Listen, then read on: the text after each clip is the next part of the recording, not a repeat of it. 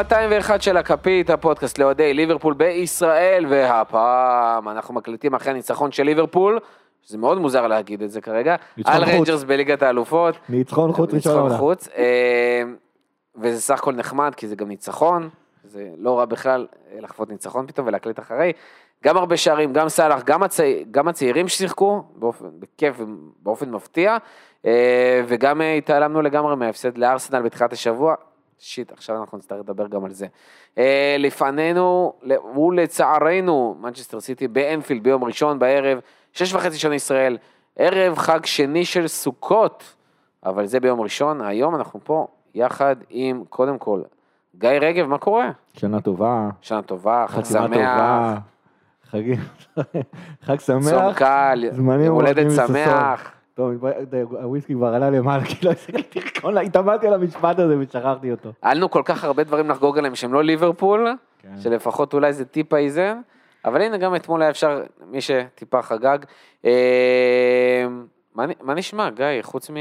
אה, האמת היא, כן, הרגשה טובה אחרי לנצח ככה. אתה אומר אתה לא רגיל. איתי ויזל, מה קורה? נהדר, 7-1. היה ערב משמח אתמול, קצת הזיה כל כך הרבה גולים וכל כך קצת זמן, אה, אבל זה היה מתנה טובה אחרי האכזבה באמירויות, היה שלושה ארבע שש דקות. כן. זה בעיקר מתנה. לסאלח. אה, ואיתנו היום גם כן, אחרי שזה מצחיק, הקלטנו את פרק אה, זמן? 200, הקלטנו את פרק 200 ורק פתחנו על סאו ודיברנו על סאו מאחורי הגב, למרות שהוא שמע אותנו אחרי, אבל, אה, ואמרנו כמה זמן הוא לא היה ואין סיכוי שהוא יגיע, וגם היום שלחתי לרותם שסער יגיע, אה, והוא אמר לי, אני לא מאמין שזה לא קורה והפרק לא עולה, סער כאן איתנו היום, מה קורה סער? מה העניינים, חברים? מתי הפרק האחרון שהיית איתנו? הפרק האחרון, אני מאמין שממש, לפי הבדיקות שעשיתי, זה לפני הקורונה, ממש לפני הקורונה. אמ, משהו כזה, ממש לפני הקורונה, באמת, אני חושב שזה לפני אתלטיקו או משהו, לפני שפרצה המגפה, ממש אז, אותו אז. נצח, אה, ממש נצח. אחרי נצח. ומי שלא מכיר, מי שלא שמע גם את פרק 200, סער איתנו באמת מהפאונדרים של הכפית, ולא מגיע כי הוא זבלה. אה, הוא מופיע כמו שסאלח מופיע העונה, פעם ב... משהו כזה. ירח מלא גם לא. אז אה, כן, כן. אז אז אתה פה איתנו היום, אה, ויש לומר גם יושב ראש חוג אוהדים של ליברפול בישראל. כן, כן. נראה לי עוד לא התרגלת, חדש. התרגלתי, לא, האמת שכבר אחרי הקצאת כרטיסים האחרונה שהייתה, ואחרי שחוויתי כבר בעצם את כל מה שיושב ראש יכול לחוות כמעט, אה, מן הסתם, אתם יודעים, לא, זה לא שלא עשיתי דברים לפני כן, זה לא משהו שהוא חדש לי, אלא פשוט עכשיו העניינים טיפה יותר אינטנסיביים, אבל זה, כן, כבר התרגלתי לטייטל אחרי כבר דיברת עם גורמים רשמיים של ליברפול, שזה אף חביתה לא עדיין לא עשה. הסוג של, כן. הבנת משהו. מזה? או שזה מיילים כאילו? לא, לא, זה מיילים וזה הקצאות כאלה, זה ממש, יש שם מערכת מאוד פשוטה להבנה, זה בינתיים מיילים ושטויות כאלה. בניגוד לאנגלית של בובי. אוי ואבוי. למי ששמע. במיילים סקאוזרית ואנגלית זה אותו שפה טוב. כן, כן, לא, אני ממש אה, מפחד להגיע לרגע שבו נדבר בטלפון, כי זה יהיה ממש. מוזר. זה ברמה שתמי אמרה לי בזמנו שאפילו ברנדון לא הצליח להבין אותם, שברנדון הוא דובר אה. אמריקאי. כן, אמריקאי. לא הבין כן. מה הם רוצים עם המבטא שלהם, אז אה, בהצלחה לי. אתה לא יודע על איזה ברנדון אני חשבתי, כן. אגיד לך, זה נראה ממש הגיוני שברנדון לא. הבין אותם. אה, זה נכון. בדיוק פוטר, נכון? לא, לא, לא. הבנתי שהוא לא פוטר בסוף, רוג'רס? כן, היה אה, זה פייק. היה אה, לא- פייק? לו. לא היה מפתיע אבל אף אחד הוא ניצח. את פורסט בכל זאת.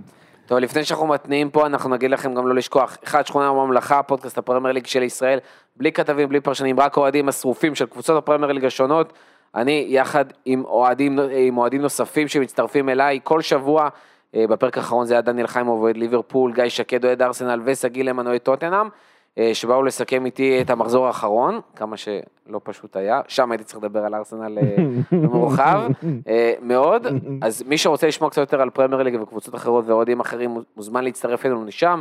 אלבומים במרפסת, אה, שהעלו כבר פרק שני, פודקאסט המוזיקה החדש מבית הכפית. שני פרקים כבר באוויר, כמו שאמרנו, ברבירו, שחר ובנדל, אה, שהחליף את מנטבר שבחו"ל, צריך לחזור ממש בימים אלה, אה, דיברו ביחד על האלבום המופתי, Automatic for the People של R.E.M. מי שמעניין אותו ככה מוזיקה וזה, רוצה לשמוע עוד קצת את ברבירו, לשם. אה, מי שעדיין לא עוקב אחרינו בפייסבוק בטוויטר ובאינסטגרם, זה הזמן לעשות follow. ומי שעדיין לא עושה subscribe, או נתן איזה חמישה כוכבים באפליקציה שבה אתם שומעים, אפשר גם וגם. זה הזמן תוך כדי, אלא אם אתם נוהגים, ואז תחכו עוד טיפה. אה, אנחנו נתחיל לדבר, יש לנו הרבה מה לדבר, כאמור, אנחנו צריכים קצת אה, להיזכר מה שקרה בארסנל, אבל לא נעשה את זה ספציפית רק על זה. אה, היה לנו אתמול את הניצחון על ריינג'רס 7-1 כאמור, ויש לנו את סיטי בתחילת השבוע, אז כמובן נעשה את ההכנה. אנחנו נעשה איזה mix and match כזה ביחד, תוך כדי נדבר על הדברים, גם איך היה המזעזע מול ארסנל, איך היה קצת יותר מתוק מול ריינג'רס, ומה אפשר לקחת מזה לסיטי.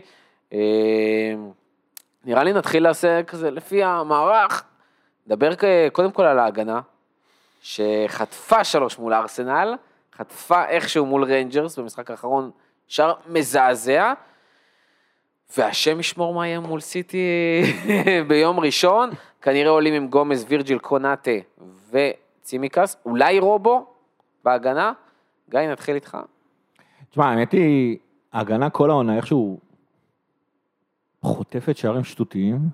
לא כך היה נגד ריינג'רס, זה גם לא כך היה נגד ארסנל, בכל אופן היה שתי מתפרצות ופנדל, להגיד שחוטפת שערים שטותיים על ההגנה, קצת קשה לעשות דבר כזה. אה, אני חושב על, אה, אני חושב שכאילו משחק ההגנה שלנו זה, זה מה שמטריד. אני חושב שדווקא הדוגמה הכי טובה לדבר הזה היה המחצית הראשונה נגד אה, ריינג'רס, לא בגלל שקיבלנו שם כל כך הרבה שערים, כמו שפשוט אה, הקבוצה מהרגע שעברה ל-4-2-4 פשוט משחק כאילו, במחצית הראשונה נגד ריינג'רס זה היה נורא נורא בולט, המרחקים בין השחקנים פשוט היו איומים ונוראים. זאת אומרת, גדולים, שנבהיר למה הם איומים ונוראים, פשוט גדולים. ואתה לא יכול ללחוץ על קבוצה כשהמרחקים בין השחקנים שלך הם פשוט עד כדי כך כאלה גדולים. ובנוסף לזה קורים המון המון טעויות. זאת אומרת, אם נדבר, כבר הזכרתי את ארסנל, כל שלושת השערים היו טעויות של, אה, של תיאגו, אה, פעמיים הוא איבד כדור, אפשר להתווכח אם זה טעות, פעם אחת הוא בעט לשחקן, אה, גם שם אפשר להתווכח אם זה טעות של תיאגו, האמת היא לא כל כך, אבל איכשהו תיאגו היה הגורם הראשוני של כל השערים, אבל אני חושב שבירידה למתפרצות, הקבוצה שלנו עדיין משחקת כאילו אנחנו ב-4-3-3 ולא ב-4-2-4. אתה יכולת לראות את זה בשער הראשון של ארסנל, שהנדרסון מחפש להיות קרוב אה, לתיאגו, אבל בינתיים הוא לא שם לב שביניהם אין אף שחקן, ומאחורי הגב של תיאגו מחכה אודגרד שנתן את הבישול למרטינלי. אה, אתה יכול לראות את זה בשער, אה, אה, האמת היא, המתפרצת השנייה של טרנט לא קשור למערך, אבל אני חושב שבשער הראשון ממש ממש ראו את זה. תיאגו איבד כדור, שחקנים שלנו חזרו, כדור הגיע לסאקה מצד, אה, שמאל שלנו, תיאגו הלך לשם כנדרש, והנדו במקום להסתכל איפה נמצאים השחקנים, אמר אני רוצה להיות קרוב לתיאגו, כי ככה הוא רגיל לשחק ב-4-3-3. אנחנו לא רגילים לשחק עם השני קשרים האלה, וזה פוגע באיתנו מאוד. ובתכלס כרגע, מה שאנחנו רואים שם, גם את החוסר ביטחון של אה, וירג'יל אתמול, שפשוט העיף כדורים החוצה, זה לא רגיל זה. לא בגלל שהוא היה באייברוקס, והוא זוכר את הימים שלו בסלטיק. אני חושב שזה מה שמטריד בו במשחק ההגנה. שהוא כאילו אנחנו לא מתורגלים אליו יותר מדי, המרחקים כרגע הם מאוד מאוד גדולים, אנחנו לא מחזיקים, החזקנו אותו- פעם, וזה פשוט משפיע על כל היכולת שלנו להתמודד עם הלחצים האלה. בדרך כלל כשליברפול נתקלת מול הרבה התקפות, היא לא נלחצת מזה. פה אנחנו מקבלים הרבה יותר התקפות, בעמדות שאנחנו עדיין לא מכירים אותן במאה אחוז, אה, וזה מאוד משפיע לנו למשחק ההגנה. אה, אנחנו רגילים גם תמיד שווירג'יל, כאילו, הסלע האיתן הזה במרכז ההגנה, אנחנו מדברים על זה כבר כל העונה, שהמון שחקנים בהרכב בירידת יכולת מטורפת, ווירג'יל מבחינתי, כאילו, תמיד, אתה רואה את ההרכב, אז תמיד וירג'יל זה כאילו ברור שהוא בהרכב, תמיד, כאילו, בשנים האחרונות, לא, ותמיד זה גם הסלע האיתן, ולא משנה מי משחק לידו, והוא תמיד משפר את מי שלידו, אנחנו מדברים, מדברים, מדברים על זה. וכאילו העונה אין את זה, כבר שיחקו לידו גומז שיחק לידו, ומטיפ שיחק לידו, וקונאטה עכשיו משחק לידו, וקונאטה בגול הראשון מול רנג'רס במיקום הזוי, אני לא יודע איפה הוא היה בכלל, כאילו, שחקן נכנס שם כל כך בקלות, אבל כאילו מה שכל כך כאילו קשה לצפייה, העונה זה הכדורים האלה שנכנסים מהאגף, ואני, לא יודע, בשנים האחרונות רגיל שווירג'יל עומד שם כמו איזה בטון כאילו בין הרחבה לאגף של היריבה, ופשוט מעיף את הכדור הזה החוצה, כאילו זה לא נכנס בכלל. וכאילו הכדורים, העונה, מטיילים לנו ברחבה בפחד אלוהים, כאילו אתה אומר זה הגנה של ליברפול, כאילו זה וירג', זה אני, ונדייק. אני חושב שזה לא רק ה... שהכדורים מטיילים, כמו שהשחקנים מטיילים. כאילו זה ממש ככה. אף אחד, גיא אמר, אני לא רגילים. יש, אני זוכר, היה את הסרטון שכל כך התלהבנו בסוף העונה הקודמת, או ממש תחילת העונה, של פפ לינדרס. כן. שהוא מראה איך ליברפול שיחקו, משחקים, וגם מול ברצלונה, הסביר שיש אה, שלושה, המגרש שלהם מחולק לשלושה חלקים, לצד שלנו, אמצע וצד של היריבה, ואנחנו בעצם משחקים אה, הגנה בהתאם למיקומים. צד של היריבה, יש לך שם gegenpressing, כאילו לחץ מאוד ברור, בקישור אתה מגן בצורה מסוימת ומאוד גבוה, ובהגנה אתה פתאום מצופף והכל, וכאילו, אתה יודע, הכל מאוד ברור, כולם יודעים איפה הם צריכים להיות. והעונה זה מרגיש כאילו אף אחד לא יודע איפה הוא צריך להיות. גם, עכשיו מדברים הרבה על טרנט, כי עוד פעם, scapegoat וזה, וקל מאוד ליפול עליו והכל נכון, אבל זה לא רק הוא. זה כולם. וזה ממש זה מרגיש הקבוצה. שלא משנה מי עומד ליד וירג'יל, וגם וירג'יל, וגם צימיקס, שרוב העונה משחק בצד שמאל, וגם רובו לפני שהוא, לפני שהוא נפצע, אף אחד לא יודע בדיוק איפה להיות. אתמול ראינו גם ב... בשער של ריינג'רס, שממש כולם היו צריכים לחפות, כל אחד על העמדה של מישהו אחר. כי כן. קרבאליו שם איבד כדור, צימקס היה גבוה, ואז וירג'יל היה צריך לחפות, קונאטה עליו, טרנט עליו, אה, לא טרנט, גומס, סליחה. אבל גם כולם חיפו על הפנים, כולם חיפו רחוק, אף אחד לא היה קרוב לאף אחד, לא לשחקן היריבה ולא לשחקן שלו, ופשוט החורים שם כל כך עצומים, ויותר מזה, אני חושב שזה משהו שאף אחד לא מדבר עליו.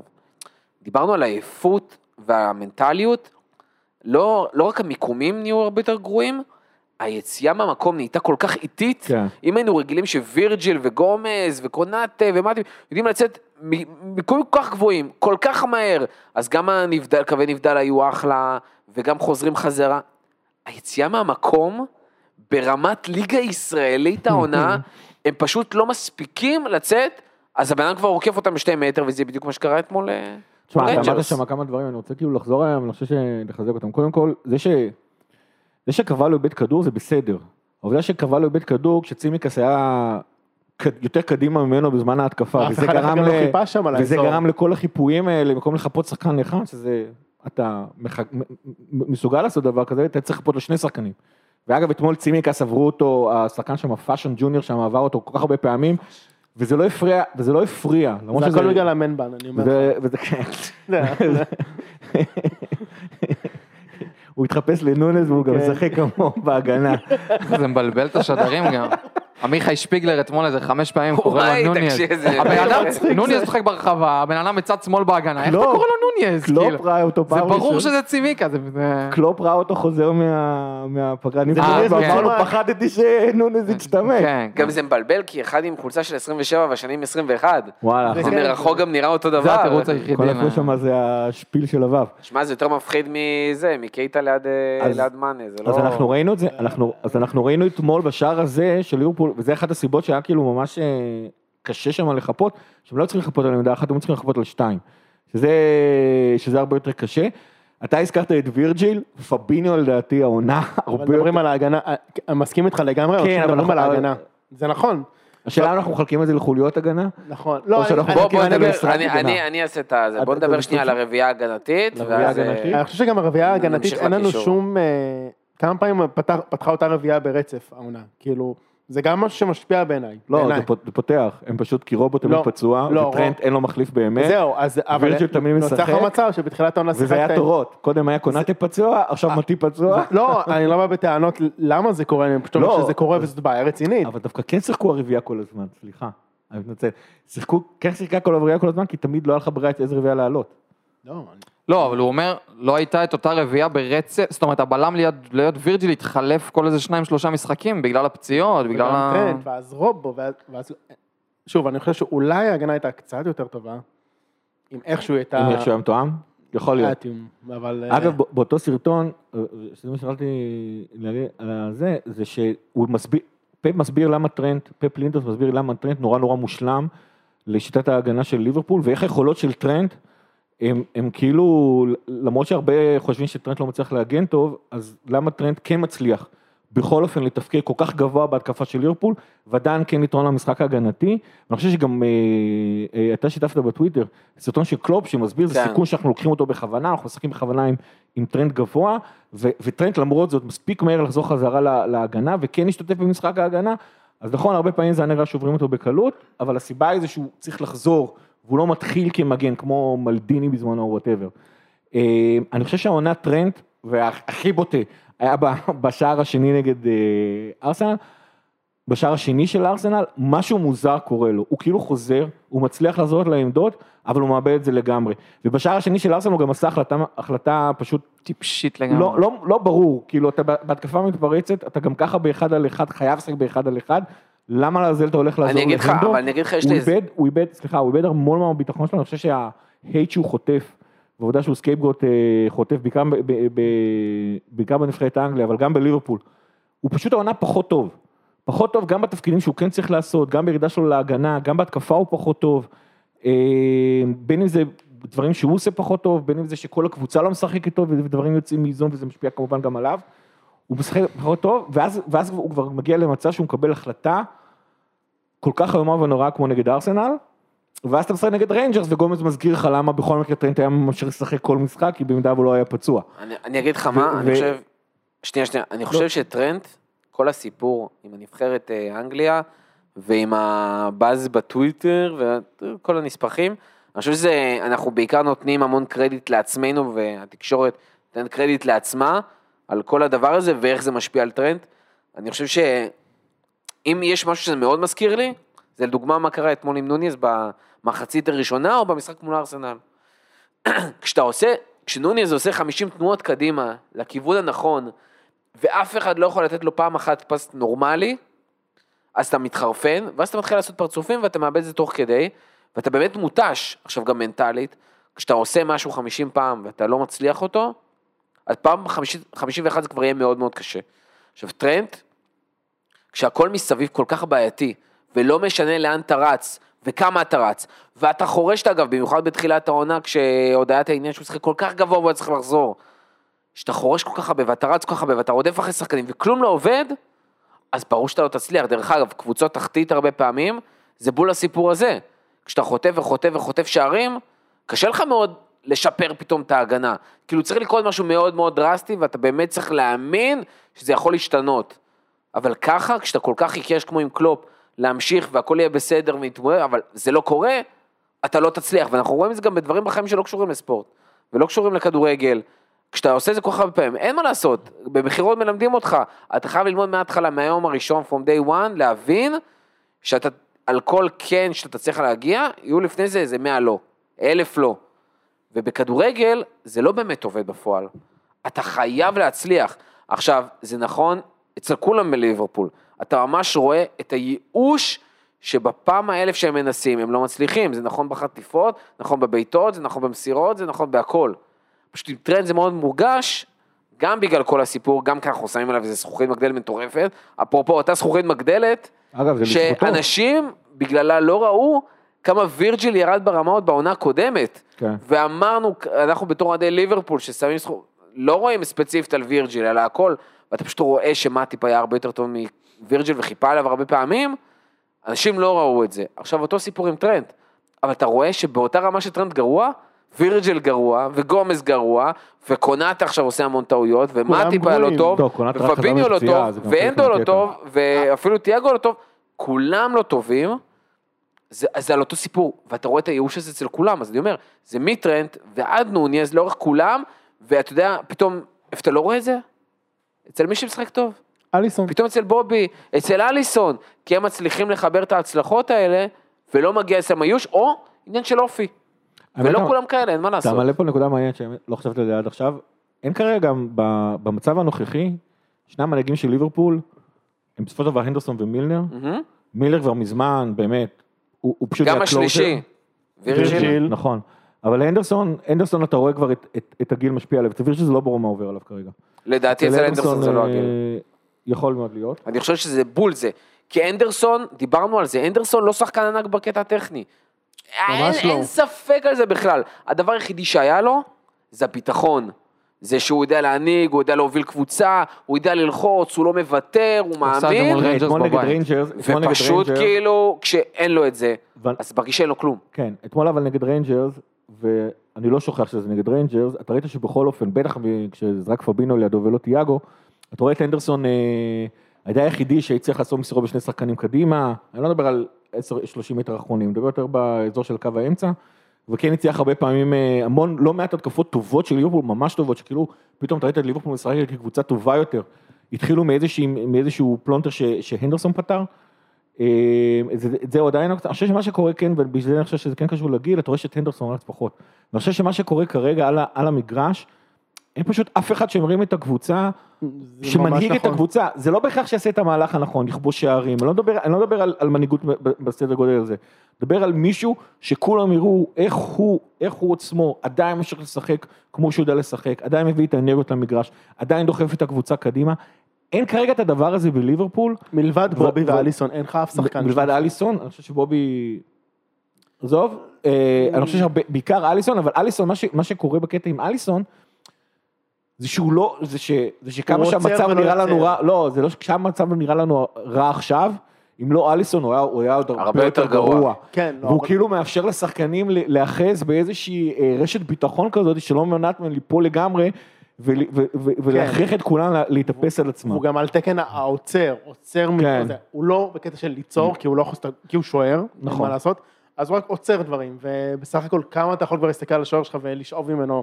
איזשהו אינספיריישן או משהו כזה. דרך אגב, מבחינת פרופורציות ומספרים, אנחנו עם אותה כמות ספיגות העונה, כמו וולפס במקום ה-18, אה? נחמד, כמו קריסטל פלאס במקום ה-15, נויס. כמו ליז במקום ה-14, אבל הכי אבסורד, אנחנו, כמו ברומוס. זה רק, כאילו אנחנו עם 12 שערי חובה, אמ, וארסנל עם 10. אותה הגנה שכאילו מדברים עליה שהיא מאוד סבבה, חזקה, הארסנל מאוד מזכירה לי קצת את. קלופ של 17-18, כאילו כזה, כן. המון התקפה, המון צעירים מוכשרים. דרך אגב זה כולם, גם סיטי עם תשע שערים, תשע שערי חובה, טוטנאם אה, וצ'לסי עם עשר, גם כמו ארסנל, אני חושב שזה בעיקר העניין של באיזה פיזור אתה סופג אותם, יש לך משחקים של 0-0 ואז אתה חוטף שלישיות ורביעיות, סיטי חטפו גם שלוש באותו משחק מול ניוקאסל. נכון. וכמה אתה יודע להבקיע אל מול, שזה מרגיש שאנחנו נדבר על זה, שזה, שאתה מפקיע, אבל אתה לא באמת, אה, אתה לא מבקיע את המספיק, אתה לא, ביחס למה שאתה סופג, אתה לא מבקיע אותם בתזמונים הנכונים, כל פעם חסר לך, הכמות תיקואים העונה, אנחנו כבר עם אה, אותה כמות תיקואים כמו ניצחונות והפסדים ביחד. כאילו שני ניצחונות, ארבע תיקואים ושני הפסדים בליגה, כן, אבל התיקואים זה דווקא לזכותנו, כי זה משחקים שבתכלס גם יצאנו מהם בתחושה שזה הפסד. אני זוכר שבאחד המשחקים... נכון, אבל לא, אז איך זה לזכות, כאילו, אנחנו כן, אבל כל זה, ה- כי זה נקודה ולא לא, שתיים כן, או שלוש. אבל- אנחנו כל נכון. העונה חוזרים מפיגור של 1-0, כמעט כל נכון, העונה. כמעט כל העונה. השער הזה גם מול רנג'רס. השנייה או השלישית. לא, אה, אתה, אני חושב שב... מה, באיזה 10 מתוך 12 משחקים אחרונים, כן, כן. אתה נכנס לפיגור, ואתה כאילו, ואתה צריך להילחם מול הדבר הזה. שזה גם אגב, אולי סתם קצת. נקודת זכות לשחקנים באיזשהו אופן. כאילו, כן, כן, כן. שהם צריכים לחזור. זה- זה בהפוך על הפוך, זה זה גם, דווקא אה, לזכותנו. לא, שזה דפוק איך אתם. חוטפים גול דקה 10 כל אבל- משחק? אבל יש שם שני איזה יופי שקרים. שאתם חוזרים מדקה 10 כל משחק. אבל יש שם כאילו שני שקרים, אחד שהוא לא שקר, שזה אליסון, אבל זה גורם לשקר של הקבוצה, שאליסון כאילו הציל אותנו מכל כך הרבה משחקים, שבמקום לכבוש, לספוג חמישה שערים, אתה ספגת רק שתיים, זה, זה, זה, זה אליסון. נראה לי. אליסון מקלל אותה בפורטוגזית יותר משקלופ מקלל כן, בגרמנית. יש מצב, יש מצב, למרות מסכן. שמצד, אתה יודע, מצד שני אליסון נראה לי אוהב להיות שוער, זה קצת נותן לו עניין. מצד שני, אה, אנחנו, איכשהו אנחנו כובשים. זאת אומרת, גם אם אתה מוציא את התשע שערים נגד בורנמות' ואת השבע שערים נגד אה, ריינג'רס, אנחנו עדיין כובשים במספרים יפים. איכשהו, איכשהו זה המילה. אבל פה זאת איכשהו- הבעיה, איכשהו. נכון. אין לך כמעט מהלכים שאתה אומר, נכון. וואו, היה פה איזה, איזה, איזה פביניו חוטף, מוסר את יאגו, ו- ובאמת יש פה איזשהו מהלך היסטרי. לא, הכל זה שערי פיפא. אפשר רגע, אנקדוטה לגבי השבע? אתם זוכרים מתי הפקענו שבעה שערים בליגת האלופות פעם אחרונה? בשקטש עם בניון. לא, לא, זה לא, היה שמונה. לפני. היה לא, היה, היה, היה בשנים היה האחרונות. בשקל של השמונה שתיים היה. בעונה שלקחנו את אה, אליפות אירופה, נדמה לי, לא? לא. ש- לא, היה- או אחד לפני? אחד לפני. אחד לפני, לא, אני רק- ב-17-18? אני רק מזכיר את זה, כי דיברנו בפרקים מתחילת העונה, שה... מריבור וספרטק מוסקבה. כן, שניים, כן, פעמיים כן, עשה כן, את כן, זה. קיצור, היה לנו פעמיים 7-0, ממש באוקטובר 2017, ואז בדצמבר 2017 מריבור, ואז ספרטק מוסקבה מחזור אחרון בבית, קוטיניו וכל החגיגות האלה. אני רק מזכיר את זה, כי שם הגענו לגמר ואנחנו יודעים איך זה נגמר, אני לא. הגמר שלא מדברים עליו, אבל אה, אני רק מזכיר... תן לי עוד. פעם גמר כזה. כן, כן, אני לא, אני אומר, הייתי שבוע אם אחרי הגמר נגיע האחרון לגמר- גם, תן לי עוד אחד. אנחנו רק מדברים על זה כל העונה, כאילו אנחנו נראים כמו חרא בליגה, אז בואו לפחות ב- נעשה קמפיין אלופות, נכון. שזה נשמע מנותק לגמרי מהמציאות, איך אנחנו מגיעים לגמר ליגת אלופות. אני רק אומר שפעם אחרונה שהפקענו שביעייה, פעמיים אפילו זה היה, הגענו לגמר. אז אה, הלוואי שזה ישוחזר איכשהו. צריך לזכור העונה שיש לנו אנחנו מונדיאל. במקרה הטוב מסיימים מקום שני בבית של ליגת אלופות. פעם אחרונה שלקחנו את אה, אליפות אירופה, סיימנו במקום השני, נכון. האמת היא בשתי הפעמים, דרך אגב, בשתי הפעמים האחרונות לקחנו את אליפות דרך אירופה. אגב, אם אנחנו עולים מהמקום השני, אם עולים מהמקום השני, האופציות הכי גבוהות כרגע לקבל זה ריאל, אחרי זה לא, ביירן לא. ואז פריז. ואז קלאב רוז'. ואז, כן, פריז אין לי. בעיה, ריאל זה אני לא בעיה. בטוח גם אין לך בעיה. אבל עוד פעם, ריאל זה כרגיל, זה יהיה תמיד אותו דיון. גיא, גיא, דיברנו עד עכשיו בפרק על ההגנה, כן. ואז מגיע לך אמבפה ניימאר ואני- ומסי. אני לא בטוח כמה אתה רוצה את פריז. מצד שני, הזכרנו את זה שאיכשהו אנחנו תמיד כובשים שערים. ואני חושב שמול פריז, כשהם- כשהם מגינים רק עם שבעה שחקנים בהגדרה, ומצד שלישי, אולי זה מספיק מול ליברפול. ומצד שלישי הקישור של מכבי חיפה די נתן להם שם בראש ב- בסמי עופר, אז אה, אולי יש תקווה קטנה. אז בוא נדבר על הקישור של ליברפול. אם כבר הגענו אז לזה. בוא נדבר, זרקנו גם על העניין של אנדו, טיפה כזה היה שם אה, פביניו וטיאגו, שאולי נראה את שלושתם ביחד מול סיטי, אה, שלא לדבר על ההגנה, שמישהו, לא מדבר מה יהיה מול סיטי, אבל קישור, אה, אנחנו במצב מאוד קשה, אתמול זה ממש, צייצתי על זה שזה כאילו, אם לא אליוט, אין אף אחד שיקח את הכדור קדימה וייצר מצבים, ואליוט עד דקה- אתמול. אבל עד זה- דקה 68 זה ממש הרגיש ככה. אבל זה תמיד היה ככה. פשוט הפעם, תמיד את בקישור שאף אחד לא יכול להניע קדימה את הכדורים כמעט, ואף אחד לא יכול לעשות שום דבר- שום דבר קריאטיבי, אבל פה זה, כשהעונה כל כך מחורבנת וכל כך רעה, אתה רואה את זה הרבה הרבה הרבה יותר. זה לא באמת מדויק. הנדרסון- וגם שפביניו הנדרסון כל כך נוראי. הנדרסון ידע לדחוף כדורים מאוד מאוד יפה קדימה.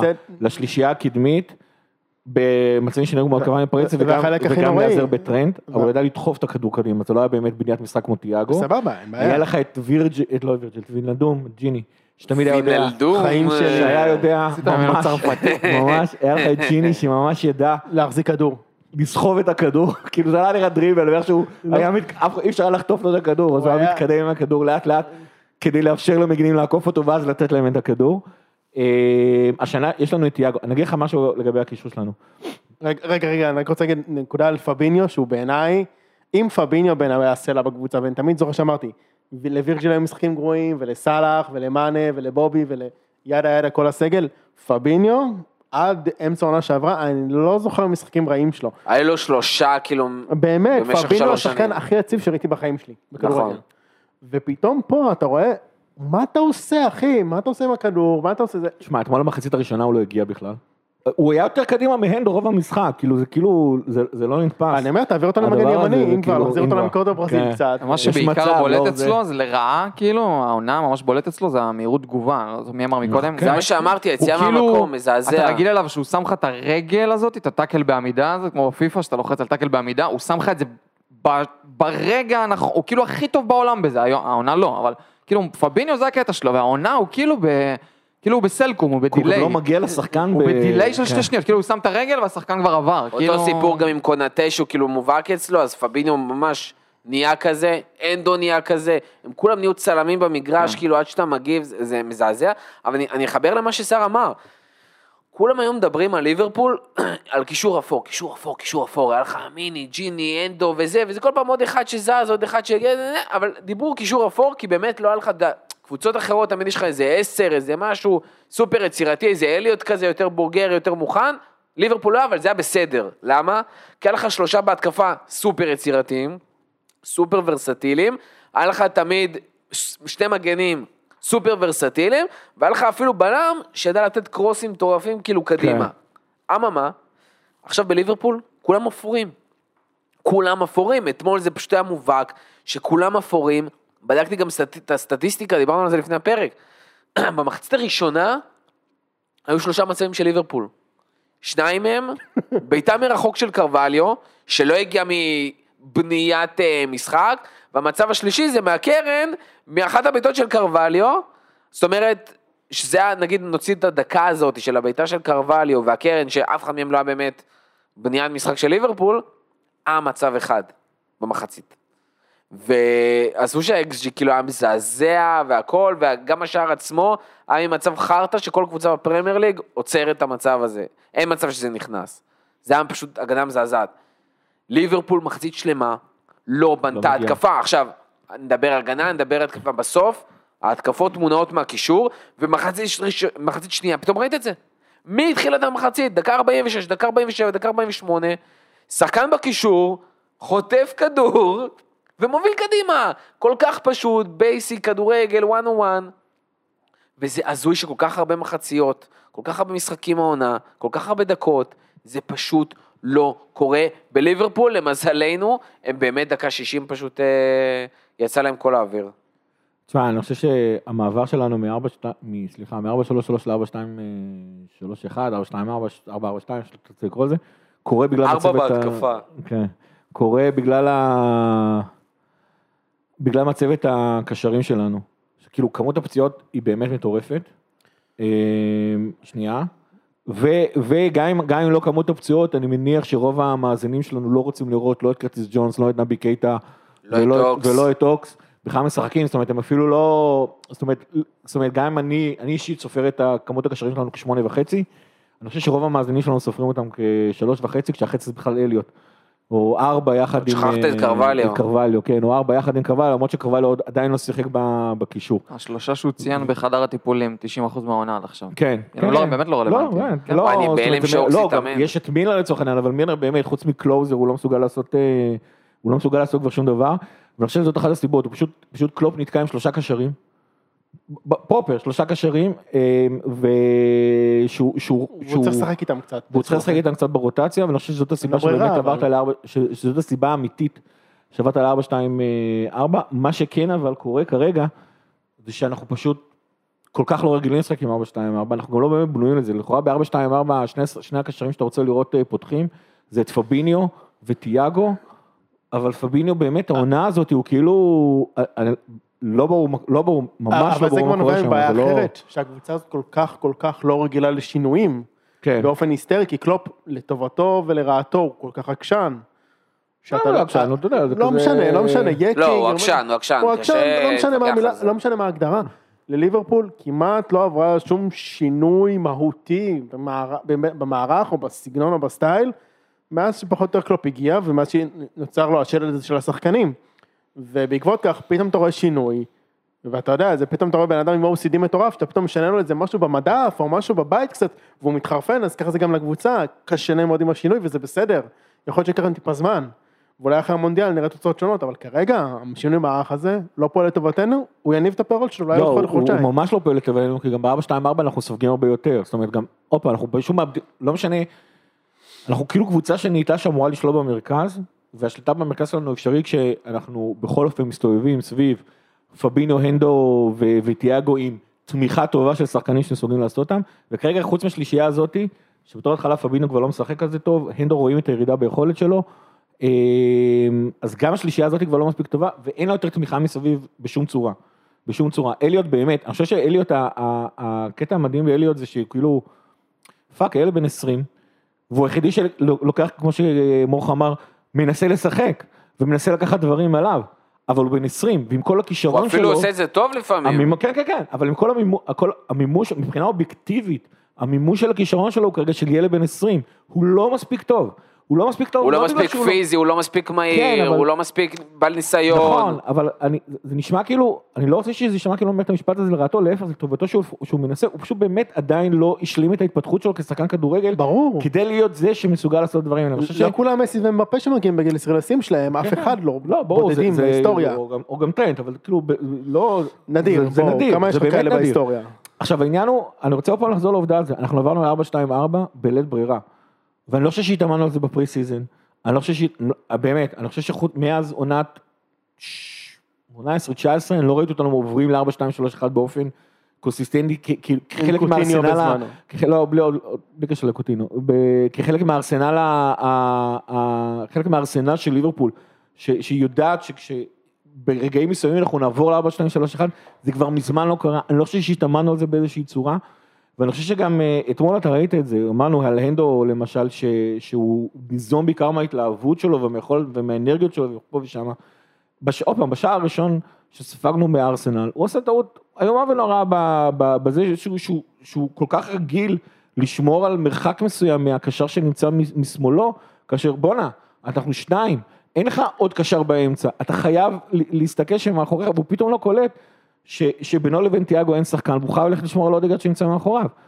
ו- וכאילו, אנחנו פשוט לא רגילים לזה, לא אז- התאמנו על זה בשום צורה, השחקנים כנראה כבר שכחו מה הדקויות של השיטה הזאתי, אה, או זה לא נמצא בראש מענייניו כרגע, מעבר לזה שהרבה מהם פשוט כבר לא, לא טובים העונה, פחות טובים ממה שהם רגילים להיות, והם צריכים להתמודד עם הדבר הזה, ו- ו- וזה בעוכרינו 4-2 אמר בזה, ומחצית אתמול נגד ריינג'רס זה היה פשוט בכלל לא עם אבל אני אגיד לך את האמת, אני שמח שקלופ ניסה משהו חדש. גם אם זה בכפ- נכפה עליו וגם אם זה זה, לפחות מנסים לראות קצת חשיבה אחרת, ולא להידבק לאותה שיטה, שכבר מתחילת העונה אנחנו נראים כמו ברייטון.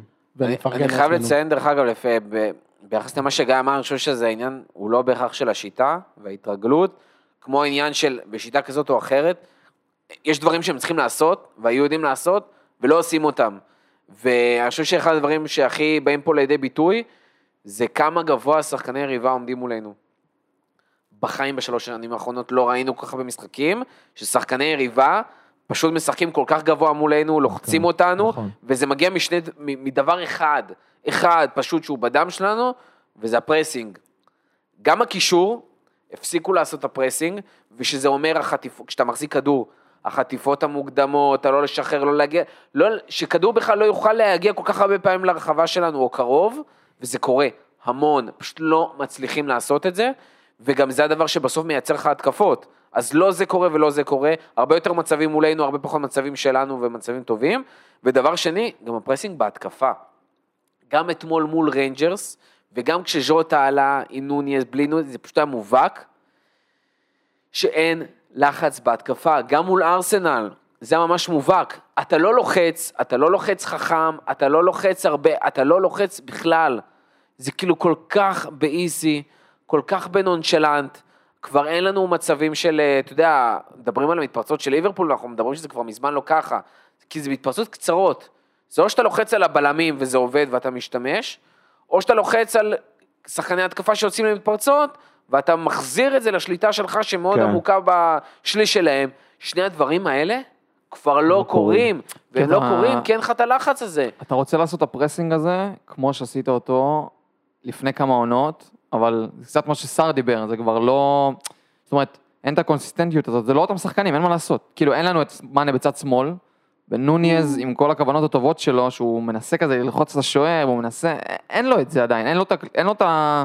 זאת אומרת, אנחנו כבר שבע, שמונה שנים עם קלופ, הוא רק התחיל את המסע שלו עם קלופ, כן. אני מקווה שהוא יהיה ארוך ומוצלח, אבל אין לו את הלחץ הזה, אין לנו את מאנה בצד שמאל, הם התרגלו ללחוץ בתור שלישייה, זה, זה משהו אחר לגמרי, וכאילו, ברור לי למה קלופ רוצה להמשיך עם זה, אבל זה, זה לא עובד כמו שזה עבד. זה, זה הזוי בעיניי ש... לדעתי אבל, אבל, ניחא היו לך שניים שלושה שחקנים שלא יודעים לעשות את זה כמו שצריך, אתה רואה כאילו אין אף... דרך אגב, גם את בובי ו... ו... וסליחה, וז'וטה, יותר כאלה בכל השחקנים. נוניז, ז'וטה, דיז. אה, ז'וטה, שהוא שחקן לחץ מטורף. אחי, הוא יש לו ריאות לא מקום נורמליות. שני אחרי דיאז. בובי עם. ריאות לא נורמליות גם, לוחץ מאוד חכם. דיאז, אמרו עליו, וואו, איך הוא השתלב, כי הוא יודע ללחוץ. ואתה כאילו לא רואה את זה מהם. לא, עכשיו, אבל פביניו, אנדו, תיאגו, ראינו אותם עושים את זה. לא ראינו אותם. מורכו, אני דווקא חושב שדיאז דווקא עושה אחלה לחץ, זה הדבר היחיד שאני יכול להגיד לזכותו, ואני עכשיו עם החולצה שלו. אבל באמת, אני... אבל כמו שאמרתי לסער לפני המשחק, הוא כן. התחרט שהוא קנה את החולצה. כן, דיברנו על זה בדיוק איך שהגעתי, דיברנו על זה איזה 20 דקות על דיאז וכו', אבל יש פה שחקנים שיודעים ללחוץ נראה לי, אני חושב שזה... החוסר לחץ נובע מהחוסר ביטחון, שאם אני אעשה את הצעד הזה והוא לא יהיה טוב, אז אני לא סומך על אלה שמאחוריי, שבקישור, והקישור אומר אני לא סומך על אלה שבהגנה, וזה מין כדור שלג כזה של חוסר ביטחון שמסתובב בין כל השחקנים, וקצת קשה להם לסמוך אחד על השני, בקטע שאם הוא לוחץ הוא לא יודע מה יקרה הלאה, ו... וזה איש, כי חוץ מדיאז אני לא רואה, או ז'וטה, אני לא רואה כרגע מישהו לוחץ יותר מדי. אני חושב שזה יותר קשור לאיכות הביצוע של הלחץ. דיאז אמרת הוא כאילו, דיאז, דיאז, אגב דיאז היחידי שכאילו גם לוחץ הכי הרבה פעמים וגם כמות ה... אחוז ההצלחות שלו בפעולות לחץ שלו הכי גבוהה, הוא בתכלס עושה פי ארבע פעולות אה, לחץ מוצלחות מכל שחקן אחר שנמצא בליברפול. העניין הוא שאנחנו לא עושים אותו טוב, זאת אומרת, זאת אומרת, לחץ של השלישייה הקדמית זה הגיוני שהוא לא, זה הגיוני שהוא נשבר. עכשיו ניוניז, אגב אני חושב שהוא יותר, זאת אומרת דיאז במקום מאנס דווקא לא, לא ההפסד הגדול, ההפסד הגדול זה דווקא ניוניז במקום פירמינו. ו- ובלחץ פירמינו תמיד היה השחקן הכי קדמי, נוניז פשוט לא עושה את הלחץ באותה, באותה איכות. אה, זה אחד, ואז, אבל זה הגיוני, זה בסדר שהלחץ של השלישייה הקדמית, גם צלח מאנה ו, ו, ובובי היו לפעמים פעולות הלחץ שלו היו מצליחות, אבל מאחורי, היו- מאחור זה היו מחכים שלושה קשרים עם בריאות, שזה הנדרסון, אה, ג'יני ו... במילנר בזמנו, ואחר כך פביניו. אה, דווקא תיאגו הצליח להתמודד, אבל הנדרסון ופביניו עונה פשוט ביטלו את זה לגמרי. ואתה הזכרת את הסרטון- את הסרטון של פפ, זה- זה- פפ ליברפול- לינדרס, חשוב לציין. שפפ לינדרס, כן. עכשיו, חשוב, הוא אמר שם איזשהו משפט שהוא העביר את זה כבדרך אגב. ליברפול לא באמת משחקת עם, אה, עם, עם שלושה קווים בלחץ שלה, היא, היא על פניו משחקת עם, עם, עם כאילו שני גופים אה, נפרדים, אחד זה הרביעייה האחורית, והשני זה כל השישייה הקדמית. עכשיו זה נכון שיש שלישייה קדמית יותר ושלישייה אחורית יותר, אבל הם משחקים כמקשה אחת, הם חייבים להיות מאוד מאוד קרובים. שזה רק. אומר שגם אם אתה משתנה מ-4-3-3 ל-4-2-3-1 ל-4-4-2, כן. הגנתית, זה עדיין אותה הגנה. זה אמור עדיין להיות בסדר. עכשיו, שני דברים, אחד באמת, אני חייב, אני לא יכול, לא יכול, לא יכול להתאפק, זה מסביר למה קו ההגנה של ליברפול מאוד מאוד גבוה, כי הוא צריך ממש קרוב ל, ל, לשישייה הקדמית, אבל זה, זה לא קשור לה, להסבר. העובדה שכאילו השישייה הקדמית היא בעצם גוף אחד, זה בסדר שהשלישייה הקדמית אה, מעבירים כדורים, מה שתמיד היה קורה אבל, זה שהשלישייה האמצעית הכל כך קרובה אליהם, שאם בטעות היית מצליח לעבור את סאלח, אז הנדו נמצא שם. נכון. אם בטעות היית מעביר, אה, מצליח לעבור את, אה, את מאנה, אז ג'יני ו- וטיאגו רק בעונה שעברה, היה תמיד נמצא שם. העונה, פביניו, ו- ובטח אם אתה צריך להגיע לפביניו, כמו שאתה אמרת, הוא גם היה מגיע מאוד מאוד קרוב- לכדור, וגם שם את הרגל שלו בצורה כזאת ש- שאי אפשר לעבור אותו. העונה, הנדו ופביניו פשוט לא עושים את זה. השחקן הלחץ הכי טוב שלנו בקישור זה טיאגו. אה, אבל הוא לא יכול לקראת כל המשחק על לא, עצמו. ברור, הוא לא כאילו, יכול גם הוא- לבנות משחק, גם לשמור על הכדור, נכון. גם זה וגם זה וגם זה. ואני חושב, שברמה, אז מבחינת איכות הביצוע הזאתי, זה מה שקורה, ואז הרביעייה האחורית שלנו עומדת מול כמות התקפות ושחקנים שכאילו טרנד אפילו לא מספיק לחזור. משהו, טרנד, עוד פעם, פייפ לינדר זה היה אומר טרנד היה מצליח לחזור, זה היה אחד היתרונות שלו. טרנד העונה, כמו שאתה אמרת, אפילו לא מצליח לחזור מרוב שהנדו ופבינו לא עושים את העבודה ו- שלהם. ועד שהוא חוזר, ואנחנו טיפה חוזרים להגנה נראה לי, ואנחנו צריכים כבר להגיע ל... כן, רגע, אבל. בכל מקרה, עד שהוא חוזר, והוא כבר חוזר מתנשף, הוא עושה את הטעות, וכל החוסר ביטחון שלו וכל זה, זה- זה זה היסטרי פשוט, ו... מה, אה, לפני שאנחנו עוברים להתקפה, סיטי, אה, ואבוי. מה, איך, שני קשרים, שלושה קשרים, אני שבע. מאוד מקווה מה יהיה שם, שלוש. 4, 2, 3, 1, 4, 3, 3, 4, 2, צריכים 2, לשחק 4-5-1. חמש, שלוש, שתיים. כולל- רציני. ואני מתכוון לחמישה קשרים באמצע. תקשיב, באמת. אני אי אפשר כאילו- שני קשרים, כאילו. אי אפשר. כן, שני קשרים נגד סיטי זה זה יהיה. קטסטרופה. אני-. אני בקטע הזה אפשר אפילו להגיד שכאילו קצת הסתדר לנו ביחד עם הרוטציה של הקשרים, שבאמת אפשר לסמוך על זה שפביניו אנדו וטיאגו יהיו כשירים למשחק כן, הזה. לדעתי בגלל זה תיאגו לא טפו, שיחק, לדעתי גם בגלל זה סאלח לא שיחק. אה, הכל הכנה לסיטי. וזה כי אני, באמת, שני קשרים, מלכתחילה 4, 2, 3, 1, זה, אנחנו עשינו את זה דווקא אגב. בעונת הקורונה ניסינו להפתיע את סיטי, שחקנו 4, 2, 4 והצלחנו איכשהו לסיים את המשחק הזה ב-1, 1. אם אני טועה, 1, 1 או 2, 2. תקופה אחרת לגמרי. גם אז אגב לא היינו, אה, אבל אבל זה זה היה עוד לפני, כאילו, אני חושב שווירג'י כבר נפצע וגומז כבר נפצע, וזה היה לפני הקריסה הטוטלית של הקבוצה בעונת הקורונה. ו- וניסינו להפתיע את, את סיטי והצלחנו להפתיע את סיטי, והם לא כל כך הסתדרו את זה, אבל גם לסיטי עצמה היה בעיות שלהם להתרגלות של, ה- של העונה הזאת, של אינטנסיביות, בדיוק צריך לשחק פחות אינטנסיבי, היה צריך ללמד. סיטי היום זו מכונה משומנת חבל על הזמן, אם אנחנו... אם לא, זה ליברפול- פחד מוות מה כן, שקורה כן, שם. כן, אם אנחנו. נעלה עם שני קשרים באמצע, מזל שאין להם חלוץ טוב, אה? ו- ואגב, כן, ו- הזכרת את זה. השם ישמור איזה חלוצים החליפו לאיפה הוא הלך ומה הוא עושה. זהו, כי, גם, הרבה פרקים אמרתי את המשפט שליברפול תמיד עוצרת את, ה, את האיום המרכזי של הקבוצה היריבה. אני לא רואה את וירג'יל של העונה הזאתי עוצר את האלנד. למרות שהוא עצר אותו, בהולנד נגד נורבגיה הוא עצר אותו. כן, כן, כן. לא, אגב? וכמובן... גם מגן הקהילה. מגן הקהילה הייתה לא, ליברפול אחרת לא, פלנטה אחרת. לא, כן. רגע, מגן הקהילה בואו, זה היה משחק ראשון של האלנד וזה זה, אבל אה, ב... נו, הולנד נגד נורבגיה. לא, אבל זה כן. סיפור לא, אחר. לא, אני רק אומר, אני רק לא, אומר. וזה גם לא שמע, רק וירג'יל עוצר את אני רק אהלן. חושב, עזוב אהלן, אני גם חושב על, חושב על פודן, וברנרדו סילבה. ואיך קוראים לזה. וגונדואן, ודה בריינה, ורודרי, אני כאילו לא רואה מצב, כל אחד שם, בשישייה הזאתי, פשוט יכול לפתוח אותך, אני- אני- אני אתה פשוט- רק יכול לקוות שעוד פעם אחרי זה אני יפתח רק- ועוד פעם אני יפתח חוזר טיפה. לקישור ואני אומר שהם, זה הכי לא אני אולי להגיד את הדרך שהוא הדברים האלה. קונאטה ווירג'ין, איכשהו צריך לצורך את אהלנד, אבל די ברוינה, אני לא רואה איך מישהו כן. מהקישור שלנו קצת מצליח לעצור אותו. דה כי גם בריינה- ביום- כי גם ביום הכי טוב של הקישור שלנו, דה ברוינה זה שחקן היסטרי, בטח כשיש לו את רודרי ואת ברננדו סילבה לידו. אבל ככה, הדבר, אני לא רואה. דה ברוינה אפילו בהתקפה מסודרת, מנהל התקפה אפילו מסודרת, אני לא מדבר על מתפרצות שיהיו. מנהל אה, התקפה מאוד שמלפניו יהיו הרי פודן, האלנד, וזה לא משנה מי הוא רואה השלישי. חמישה מהלכים קדימה. וזה לא משנה. מי השלישי. באמת שאני לא רואה את, את, את ליברפול עוצרת את זה ב-4-3-3, אני לא רוצה לדבר מה יהיה ב-4-2-4. אני אגיד ברבירו, אני אנסה להיות כאילו, לייצג את שנייה את ברבירו ולהגיד, עם איך שהקישור שלנו נראה, וגם ככה אין לנו יותר מדי מה להפסיד פה, לא שווה. כבר להכניס את אליוט כאילו ולתת לו לא. לשחק במשחק הזה. לא, דרך אגב, קרטיס ממש. במשחק ההוא, היה את ה-2-2 מול סיטי, אחד מהם, עונה שעברה, הוא לא שיחק. שקרטיס שיחק, לא והיינו טוב. טובים, כאילו. היינו טובים, אבל הוא ספציפית לא היה טוב. הוא הוא נתן משחק נהדר נגד פורטו, שניצחנו אותו 5-0, מהמם. עם השלושה של של בובי נראה לי? שגם כן עוד פעם הביא פתאום סדרת שערים לא- בקטע לא מוסבר לכושר הכללי שהיה לו. ואז באנו לשחק נגד סיטי, ובמחצית ראשונה הוא פשוט קרס נגד דבריינה. אה, לא. זאת אומרת, עוד פעם.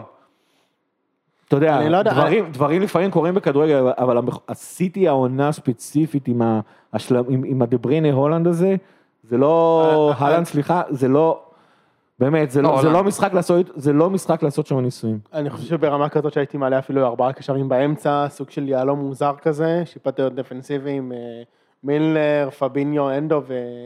לא צריך. מה לא מזמן, אתה יכול פשוט לעלות עם השלישייה הקישור הרגילה שלך, ועם, פרמינו שמקבל הוראות, אל תהיה חלוץ.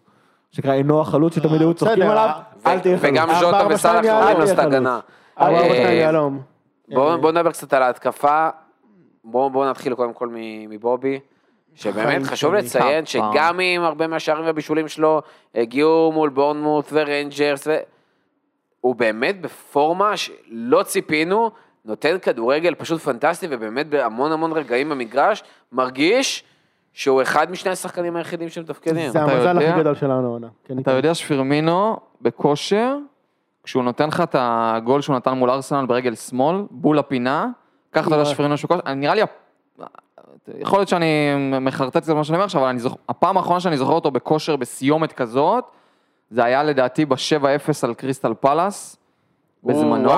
הוא הוא היה שם, היה לו שם איזה רצף, זה הוא בול הוא התקופה הקפיץ- שהוא הפסיק, כן. הוא הקפיץ מעל שוערים, הוא נתן לך את הכדורים על הקורה, על הפינה, ואחרי זה בדיוק הוא הפסיק. אני זוכר שגם אנשים אשכרה הכניסו אותו בפנטזי, כן, והוא כן. הפסיק שנייה אחר כך. מצד שני, אבל תשים את בובי בגיל 60 מול ארסנל והוא עדיין יפקיע מולם, אז אני לא זה יודע, נכון.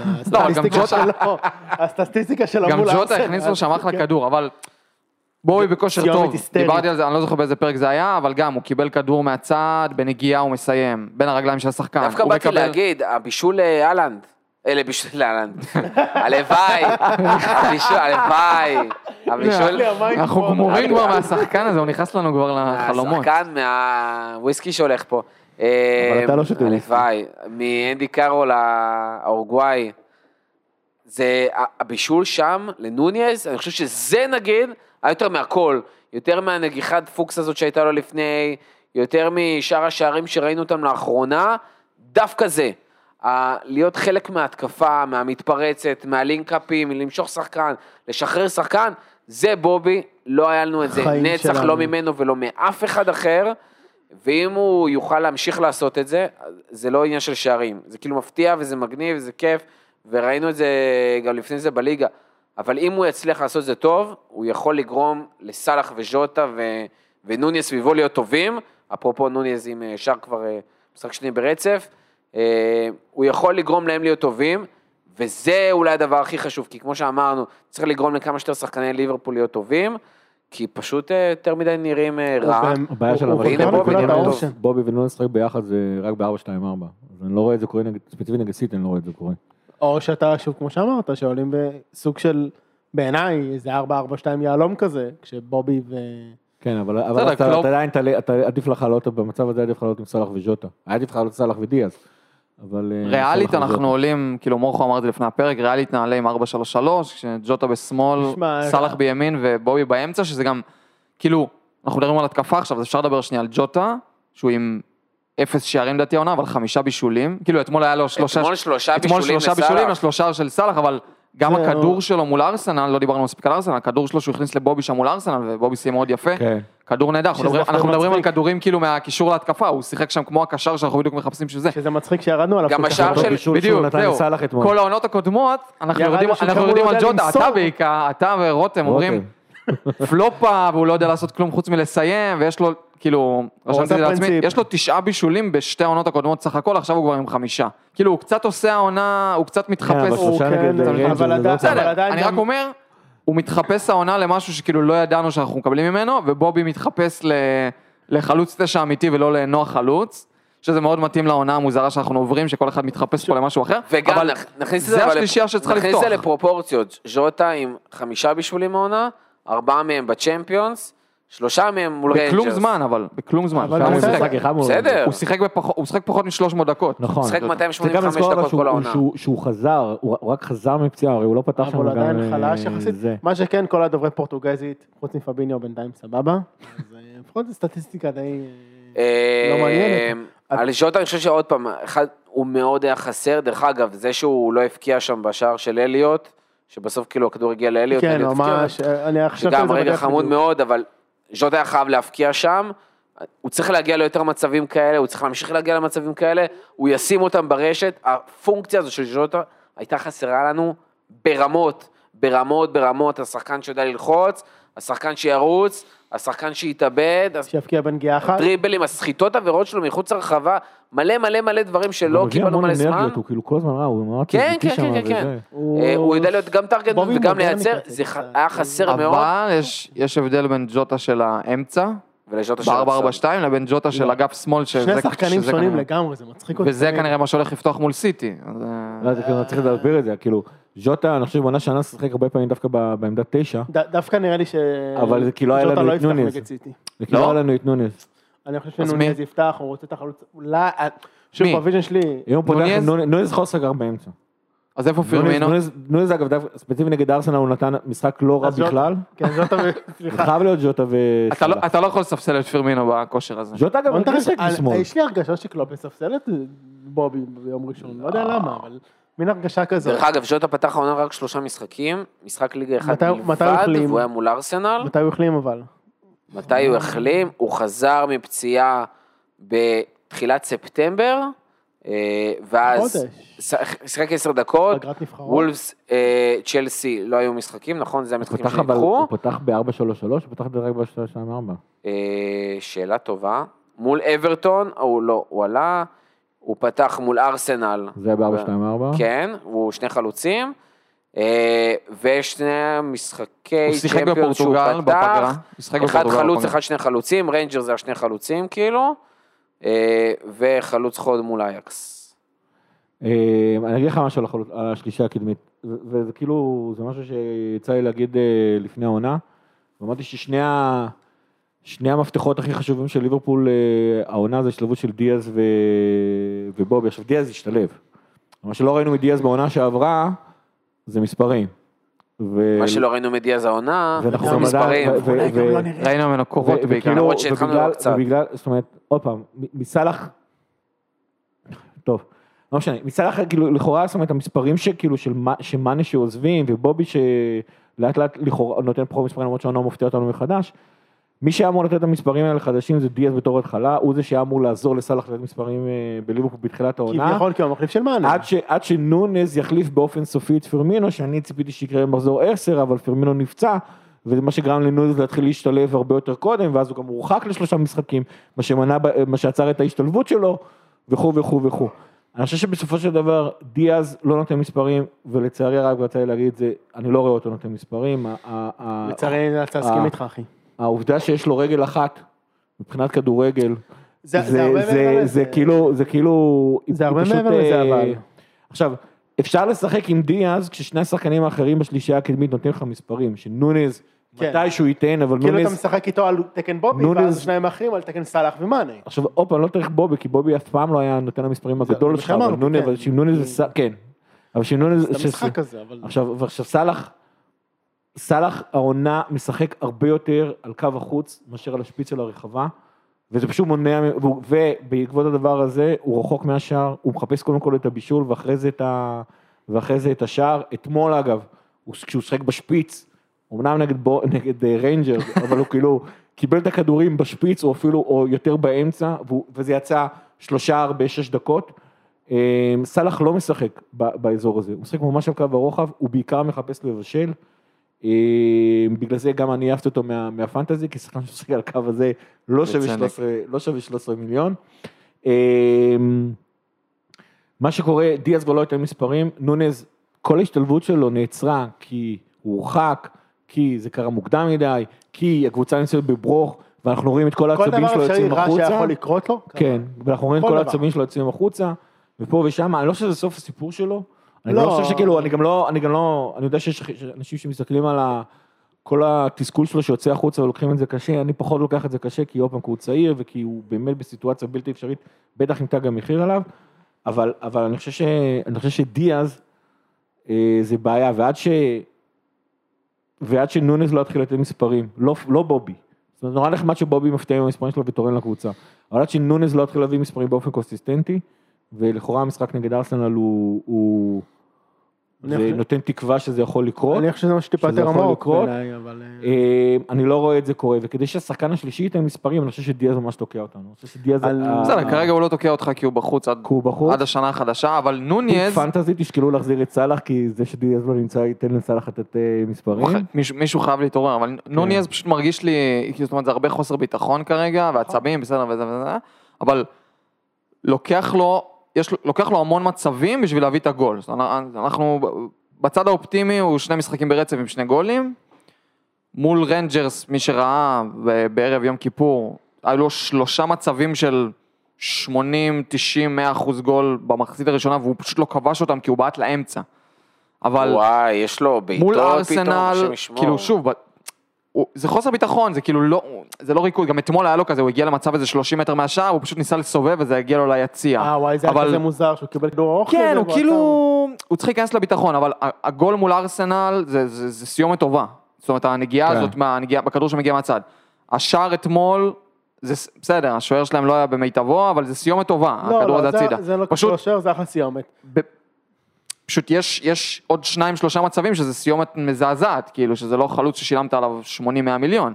אז כן, אבל גם 61 סאלח מגיע לחמישה מצבים בדיוק, בדיוק, 21. זה בדיוק ההמשך שלי. סאלח, אנחנו רגילים אליו שהוא שם לך שלושה ארבעה כדורים ליציע, ואז נותן לך את ה- את הגול הזה, כאילו בנקר בסוף משחק, הוא שם את זה. אבל תראו, הלוואי ש- הלוואי שנוני הזה יעשה סאלח ויחמיץ שלושה ואז ייתן אחד, אבל זה המצב איתו כרגע, זאת אומרת, הוא, כמו שאתה אומר, ההרחקה הזאת קצת שיבשה לנו את התוכניות, אבל שני משחקים ברצף גול, לפי מה שמורכו חושב, וגם כאילו כנראה חושבים, הוא כנראה לא יפתח מול סיטי, אבל אני חושב שיש משהו... הוא בונה את הביטחון שלו. אני, אני אמשיך את מה שדיברנו לפני המשחק מול ארסנל והכל, אני חושב שצריך ללמוד שנייה ממה שקורה גם סביבנו בליגה, ואני אחלק את זה לשתיים. יש ליגה ויש צ'מפיונס.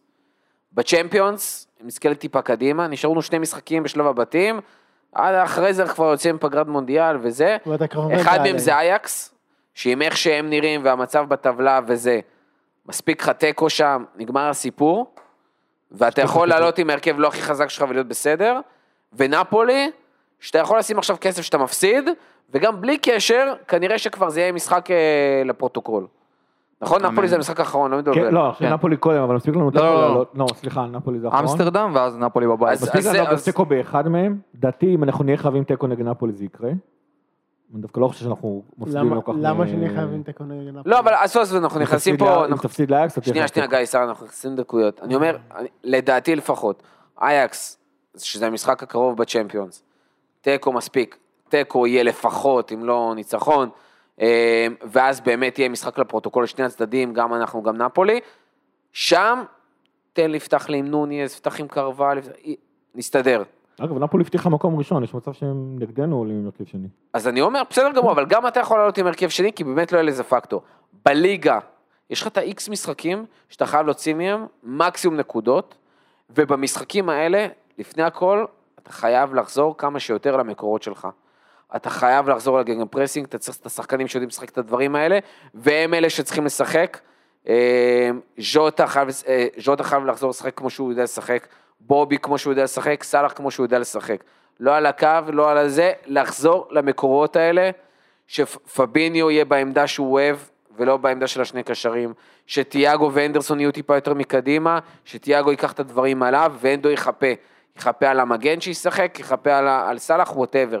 שיעשו את הדברים האלה, שיחזרו להחזיק בכדור, שיחזרו להניע כדור מצד לצד, השם ישמור, זה דברים שאנחנו כבר שכחנו לעשות אותם. שצימקס ישחק בעמדה שהוא אמור לשחק, או רובו עכשיו שיחזור, זה כבר יעזור לנו, לפחות, עוד פעם, חזרה למקורות הזאת והניסיון, זה הדברים שחייבים לקרות בליגה, עוד דרבי, יש שם גביע וזה, כאילו דרבי קאונטי, לא דרבי מול אברטון, צריך, אה, גם מינימום של המינימום, כמו שגיא אוהב להגיד, אם יפסידו אז יפסידו, שקונוניר מבחינתי ומה שמו מהנוער יעלו שם, אה, לוותר על הדבר, לחזור לבסיס, להוציא את המקסימום מהליגה, נונז יכול להמשיך לעלות מחליף, לשחק בצ'מפיונס, יהיה בסדר, שם הוא ייתן את הדברים. דרך אגב, נונז גם עולה מהספסל בעיניי, הרבה יותר נוח מאשר פותח, כי אז אתה גם עושה את השינוי. או שאתה שם קשר אחורי מתחתיו, עובר 4, 2, 3, 1, או שאתה יכול להשאיר אותו, פשוט לשחק טיפה יותר, או שאתה מוסיף עוד אחד כי אתה רוצה את הגובה ולהכניס את הנכים, הוא הרבה יותר נוח בדבר הזה. אני אפתיע אה, אותך, כן. אני חושב הפוך לגמרי. אני חושב שאם קלופ כבר השתכנע לעבור ל-4-2-4, זה כנראה באמת אין לו ברירה, ואנחנו חייבים לשחק 4-2-4. אני חושב שספציפית, אבל המשחק נגד סיטי, בגלל איך שאנחנו נראים ב-4-2-4 ובגלל שסיטי זה סיטי, אה, אנחנו כן צריכים לשחק את ה-4-3-3 ועם בובי חלוץ. אבל זה, זה כאילו המקרה היחידי. אני כן הייתי רוצה לראות אותנו עוברים ל-4-2-4, אני כן הייתי רוצה לראות את נונס פותח בכל משחק, כי אין ברירה. פשוט אין ברירה, זה הסגל. זה לא, מה זה לא הקרבה לחלוטין של העונה הזאת? לא, ההפך. זה הדבר היחידי שיכול לגרום לנו לסיים מקום ארבע עם הסגל הנוכחי. כן? אני, תחושתי, אין לי בעיה עם עונת מעבר, באמת, מקבל את זה. אי אפשר כל עונה להתחרות על אליפות, זה בסדר לא, גמור. לא, לא, כן, אבל- אבל, לא על אליפות זה בסדר, אבל לסיים ארבע אתה חייב. בדיוק, הפחד שלי זה לעבור, והפחד שלי שאם אנחנו כל כך ניקח סיכון כזה גדול, אנחנו גם לא זה נסיים את סיכון איום הארבע. ונורא, אבל באמת אני אומר לך, במצב הנוכחי של הסגל, עם הלחץ, ואתה זוכר, אני כל, כשהתחילה העונה, אני בערך היחיד, הייתי היחידי, שאמרתי שהבעיה של ליברפול בקישור, זה לא איזושהי בעיה אינרטית, היא הרבה יותר קשורה לפציעות וכו' וכו' וכו'. אבל בסופו של דבר, אתה רואה, אני, אני, אני כאילו באמת מסתכל על נבי קייטה, על אוקס, על קרטיס ג'ונס, על מילנר, אני לא רואה, אני באמת שלא רואה אותם מסוגלים לפתוח במשחקים, אפילו נגד, אה, עזוב ברייטון, אני מדבר על אה, משחקים נגד אה, וניוקאסל, לא, גם עזוב אולי תהיה לך. הפתעה בינואר. אבל לא, לא, לא, יכול להיות, אבל לא חושב שיקרה. אני מאמין שכן, לא כן. תהיה להם ברירה. אה, מה, שיביאו קשר? וארתור אחד או מלו, שניים. אין לך ברירה. אני לא, חושב, אני לא לא, חושב. זה יש לך אבל ברירה? אותו סיפור אין כמו עם ברירה. ארתור, זה הרבה מה, יותר עניין להמשיך של... לשחק עם שניים בקישור, זה הברירה שלך. זה הרבה יותר שאלה אבל מי זמין. לא, אני אומר לך אמיתי, אם הדבר הכי טוב שאתה יכול להביא, זה שחקן וולף סטייל, או לא יודע מה, כי זה מה נוניז. שיש לך, יופי. אם וולף, זה- כי זה. מה שיש לך, רגע, אז אתה- אבל- אז אתה, אין לך אבל- מה לעשות, זה אבל לא ברחתם. כלום. אבל בגלל, אבל, אבל בסופו של דבר, כשאני מסתכל באמת על, ה, על הסגל של ליברפול, בסופו של דבר יש לך שלושה קשרים אה, זמינים באמת. נכון. כאילו מילנר, אתה- ו- אתה מוריד את מילנר? כן. תיאגו הנדו ו... לא, מילנר, כאילו... מילנר לא יכול לפתוח מילנר אף באמת משחק, לא, אני מסכים. מילנר, אתה מדבר על כשמילנר השלושה. עולה למגרש, זה- זה- זה הנקודה שבטוויטר אני מודיע שניצחנו, כן, כן, אבל, אה, אבל אתה לא יכול לבנות עליו כ- נכון. כשחקן סגל. נכון. אה, אמיתי, מש... סליחה, אתה בונה עליו ככה כשחקן סגל, אתה לא יכול לעשות מזה יותר מזה. כן. אה, אני חושב שבמצב הזה, ובטח עכשיו עם הפציעה של טרנט ו- ו- ודיאז, אין לך ברירה, אתה חייב כאילו... זה, זה הדרך היכולת שלך להחזיק, עם הסגל הזה, להחזיק, לשלב אותו, לשחק איתו, לעשות איתו רוטציה כאן נדרש, ששחקנים ישחקו כאן נדרש ותמיד תהיה בכושר, זה מה שיש. אלא אם קרטיס ג'ונס חוזר בטעות מהפציעה הזאתי, וסוף כל סוף ממש את כל הפוטנציאל שחשבנו עליו לפני שנתיים ועונה שעברה התאכזבנו, רק אם זה קורה אפשר לחזור ל-4-3-3. אם זה לא קורה, אתה צריך לשחק 4-3-2-3-1, והדרך היחידה, אין מה לעשות להשתפשף את זה, זה פשוט לשחק איתו. אם אתה, אתה כל הזמן תחכה שבאימונים נראינו טוב, ואז לשחק את ה-4-2-3-1, זה לא יקרה. ו- ולכן מבחינתי, באמת... במיוחד לאור העובדה שכל כך הרבה שנים אנחנו עם אותו מערך ואותה טקטיקה ואותו סגנון. אני ממש נאלץ להסכים איתך, לצערי, כן, שזה... וזה אומר שיש עוד משחקים שאתה, שאתה תצפה מעצמך לנצח ולא תנצח, שתגיד, רע, אנחנו חייבים את הנקודות, איך לא ניצחנו את, אה, לא יודע מה, את לידס, בחוץ, כן. את לידס, ומה לעזאזל קרה פה, ואין מה לעשות, אתה חייב להשתפשף, כדי שבחצי השני תנצח את ארסנל בבית, שלא תאבד נקודות נגד ספרס, תוודא שאתה מנצח את צ'לסי ומנצ'סטר יונייטד, ואת ברייטון מתברר, למרות שהם החליפו מאמן. אה, זה, ואחרי כל הנאום הענק הזה, למה מכוון לעבודה ב-2-3-1, ספציפית, כמו שזה נראה עכשיו, נגד סיטי, אני רוצה לראות אותנו עולים, 4-3-3, עם פבינו, הנדו וטיאגו, עם. בובי ולא נונס ב- בחלוצים, אבל אחר כך, באמת לבוא ל-4-2-3-1, שנונס פותח כל הזמן. מה יהיה מול אה, סיטי סופית אחרי שדיברנו על הכל? שתיים, שתיים. וואו, וואו, פרגנת לנו. כן. אם נעלה ככה, 2-2, תקשיבו, לא- לא לא- לא- סתם הרגעתי מפגש אני בערב מסכים. איתו, אם נעלה 4-2-4, אני לא רוצה, אתה לא רוצה? אני לא רוצה לדעת, לא רוצה אפילו לחשוב על זה. פלוס מינוס 4-1 לסיטי. די, נו. משהו כזה. זה- אבל אתה לא שער לפה. שתיים לשם. נו, כן. איתי. מה, אני- כואב מה, לו. אתם רואים איך אנחנו. נראים, אני לא יודע, אני לא... חיים שלי תהמר, נו. אה, אני אפתיע אותך, אנחנו שמים שני שערים במשחק הזה. אה, וואה. נו, תשמע, איך שאנחנו כובשים שני שערים במשחקים, אנחנו... כאילו, זה איך אנחנו נכבוש שני שערים? אמרתי את זה גם בשכונה. נו, ניאז וקרן. לסיטי יש קטע שהם נותנים לך איזה 5-6, ודקה 80 מורידים רגל מהגז. כמו שיונייטד הכניסו חוטפים, שניים. כן, ואז זה נגמר 6-3 אה, עם יונייטד. ככה אתה תכניס את השניים. אה, דרך אגב, אני אתמול במשחק באמת, אני כאילו לא רוצה לדבר על זה, אבל אה, הייתי ממש אדיש, כאילו שבעה שערים, השער היחידי שחגגתי, שהתלהבתי, זה היה אליוט. היחידי. וכי זה אליוט. כאילו לא. לא זה כי השער טוב או אגב, זה. רגע מרגש, אחד מהרגעים הכי מרגשים שהיו לי בעונות האחרונות זה סאלח מחבק את אליוט. ואתה רואה שכמה סאלח, ועם כל מה שאפשר להגיד עליו שהוא באמת מנטור של אליוט כזה, וזה הדבר הכי חמוד שראיתי, עם קצת לכלוכית בעיניים של כזה. איזה חמוד, הוא מחבק אותו מאחורה, וכאילו, באמת היה לו חשוב שהגול הזה... וכשאתה רואה את סאלח ככה, אתה יכול לדמיין שהוא באמת רב עם מאן, או שזה היה רב עם אה, אז באתי להגיד. שלא חגגתי כאילו בשיט, כי פשוט, גם כשאתה מכניס שבעה שערים כאלה, הכדורגל כל כך לא טוב, כן. זה כל כך לא מעודד מה שאתה רואה, אתה אומר, פשוט זה כאילו, זה עוד פעם בורנמוס, זה כאילו קונוסים וכזה, שאתה אומר, בסדר, אז- זה עוד שער, אבל זה לא אומר כלום על המשחק הבא. וזה מה ש... זה זה מה זה אותי, וזה. התחושה שמגיעה עם סיטי, זה וזה כאילו. לאט לאט זה מתחיל לחלחל לאורך העונה, כי זה פשוט חוזר על עצמו. אני מאמין שגם מול סיטי, אני לאורך כל המשחק באופן הפוך לחלוטין מאיך שאני תמיד במשחקים, אני פשוט אהיה כאילו מההתחלה, אוקיי, בכמה מפסידים, בואו נעבור את המשחק הזה, אחרי זה נדבר, כאילו אלוהים גדול, הכל יכול להיות. אבל זה, וואי, זה גם קללה לקבל את המשחק הזה באנפילד, כאילו אתה אומר, אתה צריך את המשחק הזה באנפילד שאתה טוב. כן. כשאתה כן. כזה גרוע לקבל כן. את זה באנפילד, זה גם הפסד באנפילד, מצד שני, אתה לא יודע איך תראה בחצי השני, אתה יודע, אף אחד לא מבטיח לך כלום. נכון, אבל אני יכול להיות אופטימי. פה מאוד קשה לי. כן. פה מאוד מאוד קשה לי. כן. אני רוצה שעכשיו אנחנו ניגע בכמה שאלות שקיבלנו ככה מהגולשים לפני הפרק, אה, ואנחנו נענה כמה שאפשר בקצרה. אה, ניר כהן שואל אותנו, האם חשבתם שמצטיין העונה עד עכשיו יהיה פרמינו? בואו נענה בשלוש, שתיים, אחד. לא. לא. תודה רבה. אבל אני גם לא חושב לא שמצטיין העונה. אני חושב שמציין העונה זה אליסון. או. אה, בואו נראה עוד שאלות מעניינות, דברים שלא ענינו לכם. האם לדעתכם ליברפול בדרך לתקופת טרום קלופ, או שהיא פשוט בתהליכי בנייה מחדש, מה שנקרא ירידה לצורך עלייה? אנחנו אה, בתקופת האם אנחנו מזהים איזשהו טרום תהליך? קלופ? כאילו לחזור... מה כמו שקרה לפני קלופ, האם אתה כאילו במצב שכאילו רק בירידה שאתה חייב לעצור את זה ולשנות משהו דרסטי כמו שהביאו לא. מאמן חדש? לא, לא, לא. אני חושב שהסגל שלנו... בסופו של דבר הסגל שלנו עדיין טוב, פשוט צריך קצת להתאפס ולצאת מזה. כן. ואני גם חושב שעוד פעם, אה, אנשים לא באמת, אה, לפחות ככה אני מרגיש, אנשים לא באמת מבינים כמה קורונה השפיעה על תוכנית הרכש של ליברפול, ועכשיו שזה מאחורינו, אז אנחנו גם נראה את הסגל מתרענן כנדרש. זאת אומרת, זו קבוצה שנייה, הוא בונה קבוצה שנייה, זה כן, אבל זה לא, זה לא הודסון ואפילו לא רוג'רס. זרקנו קצת מה השאיפות הריאליות לעונה הנוכחית בליגה ובליגת האלופות.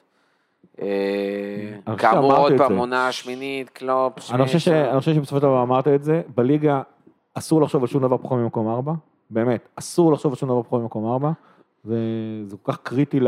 אני רק אגיד שיש שם למעלה כאילו סיטי וארסנל שאין מצב שיוצאות מה top 4, ואז אתה כן. מתחרה עם יונייטד, צ'לסי וטוטנאם, יונייטד שבינתיים כאילו גורפות נקודות, כשלא נראות טוב, ואתה פשוט לא, המזל של לא בקצב. צ'לסי זה שאנחנו פתחנו כל כך גרוע, שזה נותן לגרם פוטר זמן לייצב את הקבוצה ולהצליח להיכנס למקום ארבע, אני חושב שהוא מאמן ממש ממש טוב, והוא יכול לעשות את מה זה. ההבדל בין זה לבין אה, יונייטד לא, יונייטד זה סגל, וטוטנאם? באמת, זה סגל שכולו רעל.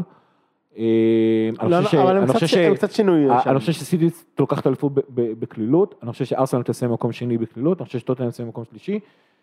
את יונייטד אין לה סיכוי לסיים מקום ארבע, לצ'לסי כן, ואנחנו, אבל, ובז- ב- כיוון- אבל רק בגלל שאנחנו פתחנו כך רע. אני חושב שכאילו אנחנו, יש לנו המון המון מזל בזה שאנחנו אפשר לסיים מקום ארבע, חייבים לחשוב על זה. ובליגת אלופות, אז נכון שריאל מדריד זה יוניקורן אה, של, של, כל, של כל היבשת הזאת, אני חושב שריאל מדריד הוכיחה שבליגת אלופות הכל יכול לקרות. אני לגמרי מסתכל על זה. ככה. ואנ- ואנחנו יכולים לעשות את זה. יכולים מאוד לעשות את זה. איפה אנחנו צריכים להיות נקודות, מיקום אה, לפני המונדיאל בשביל להיות באמת אופטימיים ל top 4? מקום שישי. בטופ 4? מבחינת המרחק של הנקודות אנחנו לא, כאילו, זאת אומרת, גם אם נסיים ככה לפני המונדיאל זה לא כזה נורא, אנחנו שש נקודות מצ'לסי במקום ארבע וחמש נקודות מיונייטד במקום חמש, כשהמשחק החסר שלנו זה מול צ'לסי, זאת אומרת שאם אנחנו מנצחים את צ'לסי אנחנו כלום מרחק משם, ועכשיו שאני מסתכל על הטבלה, ההבדל הגדול בינינו לבין צ'לסי, כמו שגיא אומר, צ'לסי המזל שלה זה שליבר, זאת אומרת, המזל של פוטר זה שאנחנו פתחנו נורא, לצ'לסי יש תיקו אחד וליונייטד אין תיקואים בכלל. כאילו יונייטד או הפסידה או ניצחה נכון. עונה. אנחנו, אבל הם ניצחו לא מעט, מאז נכון. נכון, נכון, שהתאפסו נכון. על עצמם. פשוט אנחנו עם ארבע תיקו, הם עם אפס תיקו ותיקו אחד, כאילו זה ההבדל הגדול, אנחנו באמת, גם לצ'לסי, בדיוק כמו לנו, היו המון משחקים שהם נראו זוועה. כן, לגמרי, אה, גם וגם טוטנאם, אחרי כל הסיפור וליברפול בואנה רואה, אנחנו שש נקודות מהטופ 4. השאיפה צריכה להיות ברור, לצמצם את זה ולהיות שתיים שלוש נקודות, זאת אומרת, להיות מרחק משחק אחד מהטופ 4, הלוואי שיהיה יותר קרוב, אבל אני לא מאמין בזה. אה, אבל כן הרצף שלנו אחרי סיטי, משחקים די נוחים אפילו למה שגיא אמר, לתרגל לשיטה הזאת שחייבים לשחק בה. כאילו יש לנו וסטאם, יש לנו לידס, ויש לנו נוטיגם פורסט. ווסטהאם זה כבר לא קל. לא, בסדר, אני אומר, זה שלוש קבוצות שנמצאות בחלק התחתון של הטבלה, ממקום כן. 13 עד מקום 19 בערך. זה כן משחקים שיהיה לך נוח לעשות בהם את הדברים לכאורה על האלה. הנייר. כל עוד, נכון. אני אגיד לך מה, בסופו של דבר כל עוד אתה מאמין שתוכל לסיים 76 נקודות, זה מספיק טוב. לא צריך, זה לא חייבים לקחת אותם עכשיו, אני וזה, אני הכי אופטימי. 76 נקודות זה מה שצריך לסיים בשביל לסיים אותו בטופ 4. הנקודת האור שלי זה באמת אחרי המונדיאל ומה שיקרה, כאילו, כן, כן. שאיכשהו במזל הוא בא לנו בעונה כזאת, בשביל לבוא ולעזור לנו לצאת קצת, להתאפס על עצמנו. אמרנו את זה גם בפגרה של אה, מות המלכה והפגרה נבחרות, אחד זה לא עבד. לא לא, לא, לא, היה אחד. שלא אהב את הפגרה של המלכה. אנחנו, כאילו, אנחנו בפגרה הזאת חודש, במונדיאל אנחנו הולכים לנוח חודש וחצי. כמה שחקנים אנחנו, יוצאים? מה אנחנו מתפללים שיקרה בפגרה שאנחנו אומרים, אנחנו מחכים אחרי המונדיאל, מה יקרה שלטופ 4 ייפצעו מלא שחקנים, שלסיטי ייפצעו מלא שחקנים, מה- אנחנו, לא, למה, אני חושב אולי. אפילו עניין למה אתה מנטלי. מקווה שיקרה? אני אגיד לך, בואו ניקח איזה שנה אחורה, כן. הטורניר שהיה בינואר, טורניר הקטן. אני מקווה שיהיה לנו כמה שיותר מאנה וכמה שפחות סלאחים. סבבה, כן, זה זה השאיפה אז. זה השאיפה אז. כמה- אה, גיא עושה לי, לא הבנתי. זה הוויסקי, אבל לא אה, תימני הבנתי. כזה. שיהיה לנו כמה שיותר מאנה. אנשים שחזרו חזרו מאליפות אפריקה, כן. אתה יודע, טירוף, כמה שפחות סלאחים, אנשים שהתאכזבו ולא יודעים איך להתמודד עם זה. מה שתקרא, אה, אם... סלח לא אה, במונדיאל, היה לו הרבה זמן להירגע. אה? סלח לדעתי לא במונדיאל, הוא יהיה לו לא, לא. זמן. שלא ירגע מדי. גם דיאז לא, לא, דיאז. בכל מקרה לא, אבל לא יודע, שחקנים כמו וירג'ל, שכאילו אולי הולנד תצליח יחסית ויוכל למנף את זה, או שחקנים שיחזרו מוקדם וממש מוקדם, ויוכלו להתאפס. על עצמם, שחקנים כמו טרנד שיוכלו לנוח. קצת, לקחת חופש, אינדרסון אבל יש שם. אה, לא בטוח בכלל. קודם כל אמרתי טרנד, ודבר סליחה, התכוונתי שני. אנדו זה אני לא לא בטוח בכלל. טרנט לא בטוח, ואני אנדרסון אגיד לך כנראה מה, על עם הספסל. אנדו, זהו, אם הוא נוסע, הוא רוב הוא יהיה על הספסל. אז זה לא עניין של כושר. משחק, כמו עניין, אתה יודע, מנטלי וכזה, ואיך אתה מתמודד. אה, הנסיעות עדיין עליו? והכל. אני חושב שהוא הבלגן. לא יטוס בלי קשר בובי לפציעה שלו. מזומן בסגל? באמת? בובי שאלה טובה, כי במקרה של נבחרת ברזיל יש להם המון שחקני התקפה טובים עכשיו שזה, כן, כי בובי נהיה גם- נאמר משחק שם קבוע, מרטינלי. אה, מרטינלי אפילו לא משחק קבוע, והוא כאילו, אתה יודע, יש לך את. ז'זוס, יש לך את רישרלסון, יש לך את רפיניה, יש שם איזה ברזילאי שלהם שהם מקומי שהם מאוד אוהבים. אה, את ריצ'רדסון. שלא אה, אגב. בפגרה האחרונה, אם אני לא טועה, הוא זימן את פרמינו ולא זימן את ג'זוס. הוא לא זימן את. שלושת הברזילאים של ארסנל. שזה קומבינה כאילו ומאז- של עדו שם, ומאז פרמינו ממשיך. טוב, אז כאילו, יש מצב שהוא מזמן את, כאילו, פרמינו מזומן לדעתי, בכושר הזה, למה לא? כאילו, מה... יהיה לא. לא המונדיאל יהיה משחק. לטובתנו, גם מבחינת הסגל, כן. גם מבחינת הטיימינג. אני מקווה, ואני חושב שהוא באמת ייתן לנו איזשהו טיפה זמן לנשום, ואולי לעבור לאיזושהי כמה משחקי ידידות כאלה בתקופה הזאת של, של נובמבר, ונחזיק אצבעות שזה יעשה לנו טוב, בתקווה. וטוב, על יום ראשון כבר נדבר עוד טיפה בהמשך נראה. כן, כן, נקווה. אה, סיימנו את כל החלק האקטואלי, נשאר לנו זמן נוסף לדבר אה, על נושא מאוד חשוב, ואם כבר שר פה, אנחנו רוצים לדבר על אה, כל עניין החוג אוהדים של ליברפול בישראל. אה, אז ככה, נשמח שכל מי שאיתנו יישאר ויקשיב, או אם יש חבר'ה שמגיעים עכשיו, בזמן הזה, ורוצים לשמוע ספציפית, אז אה, זה לא רעיון רפי רשף, אבל אנחנו כן רוצים לשמוע, חושבים שזה אחלה, אחלה, אחלה אה, זמן לנצל את הבמה הזאתי, ולדבר קצת ולשאול, כי אחרי שנים שתמי הייתה יושב ראש חוג אוהדים, ובאמת שנים רבות ושנים טובות, והיו דברים מדהימים, כמו כל פעם שיש חילופי מאמן, אז לפעמים יש איזושהי רוח חדשה ודברים מעניינים יכולים לקרות, אה, ומעניין קצת לשמוע, גם אה, שאנשים ישמעו, מי, מי, שר, מי אתה ומה אתה ומי מו מה, אבל גם מה, מה אתה עושה, ואנשים לא מכירים, מה בא לך לעשות. אה, אז בוא תתחיל קצת אפילו מלספר לעצמך קצת, אתה יודע, אקסטרה. טוב, אז, אז קצת על עצמי, שר, בן אה, 30, אה, הבעלים של רובין המקסימה. אה, כלבה חשוב להגיד, כן, כן, לא... כלבה, אה, כן, כלבה, בן זוג של גל. בעל חיים. כן. גר בגבעתיים, חי את תחום השיווק, בין אם זה מנהל ניהול שיווק, ניהול פרויקטים, קריאייטיב ותוכן. וזה ככה באמת קצת על עצמי. תמיד הייתי מעורב בקהילת חוג האוהדים בארץ, עוד מאז שפחות אני זוכר את עצמי, וב-2015 מוניתי לאחד האדמינים ברמת ה... ברמת האישורי פוסטים, ברמת התכנים, ברמת הידה ידה ידה, ועם הזמן אה, החלטתי לקחת את עצמי יותר ויותר אחריויות. אה, שנה או שנתיים לפני הקורונה כזה, קצת אה, עזרתי, קצת עזרתי הרבה לטיים בכל המובן של המפגשים, כי להיות יושב ראש זה לא פשוט. זה להניע המון דברים, זה להיות אחראי על המון דברים, זה בין אם זה הניהול של הקהילה עצמה בפייסבוק, לבין הקצאות כרטיסים וכו'. אז אה, אמרתי לטיים שאני אעזור לה בכל ההיבט של המפגשים. חשוב לציין, כל הדבר הזה הוא בהתנדבות כאילו מלאה, אנשים, אה, יש כן. כאלה שאתה יודע, מכירים יותר ופחות, כן, אבל זה כל התפקידים האלה של של הניהול של החוג, כן, בהחלט. לקחת חלק של האדמינים בזה, והיושב- הכל כן, בהתנדבות. אה, לחלוטין, לחלוטין זה בהתנדבות מלאה, אין פה שום הכנסה, שום דבר, גם בהקצאות כרטיסים, אין לנו זכות ראשונים, אין לנו כלום, כמו שאתם ראיתם, אנחנו נכנסים גם בעצמנו להגרלות במידה ואנחנו מעוניינים. אה, אני אגיד לכם גם יותר מזה, יש אה, חוגים אוהדים אחרים בארץ, ששוב, לא בקטע רע, אני אפילו די מעריך את זה, שהם מקנים לעצמם איזה שהם דברים בזכות הניהול חוג הזה, בין אם זה טיסות או דברים מסוימים שהם מצליחים איכשהו לגשר על זה עם המועדון עצמו. אה, שאגב, גם אנחנו בתור חוג אוהדים אה, רשמי מוכרים על ידי המועדון בליברפול. אה, לשם כך יש לנו גם את ההקצאות שיש לנו כל... עכשיו אחרי הקורונה, הסוף הזה נפתח מחדש. כל חצי עונה יש לנו כמה הקצאות, בין אם זה נעשה בצורה מאוד מוזרה כמו שקרה עכשיו נגד סיטי, אבל אה, עוד לפני כן שנדבר על הקצאות וכל מיני דברים אחרים, אה, אני אספר לכם טיפה על אה, מה- מה ה vision שלי בתור יושב ראש החדש.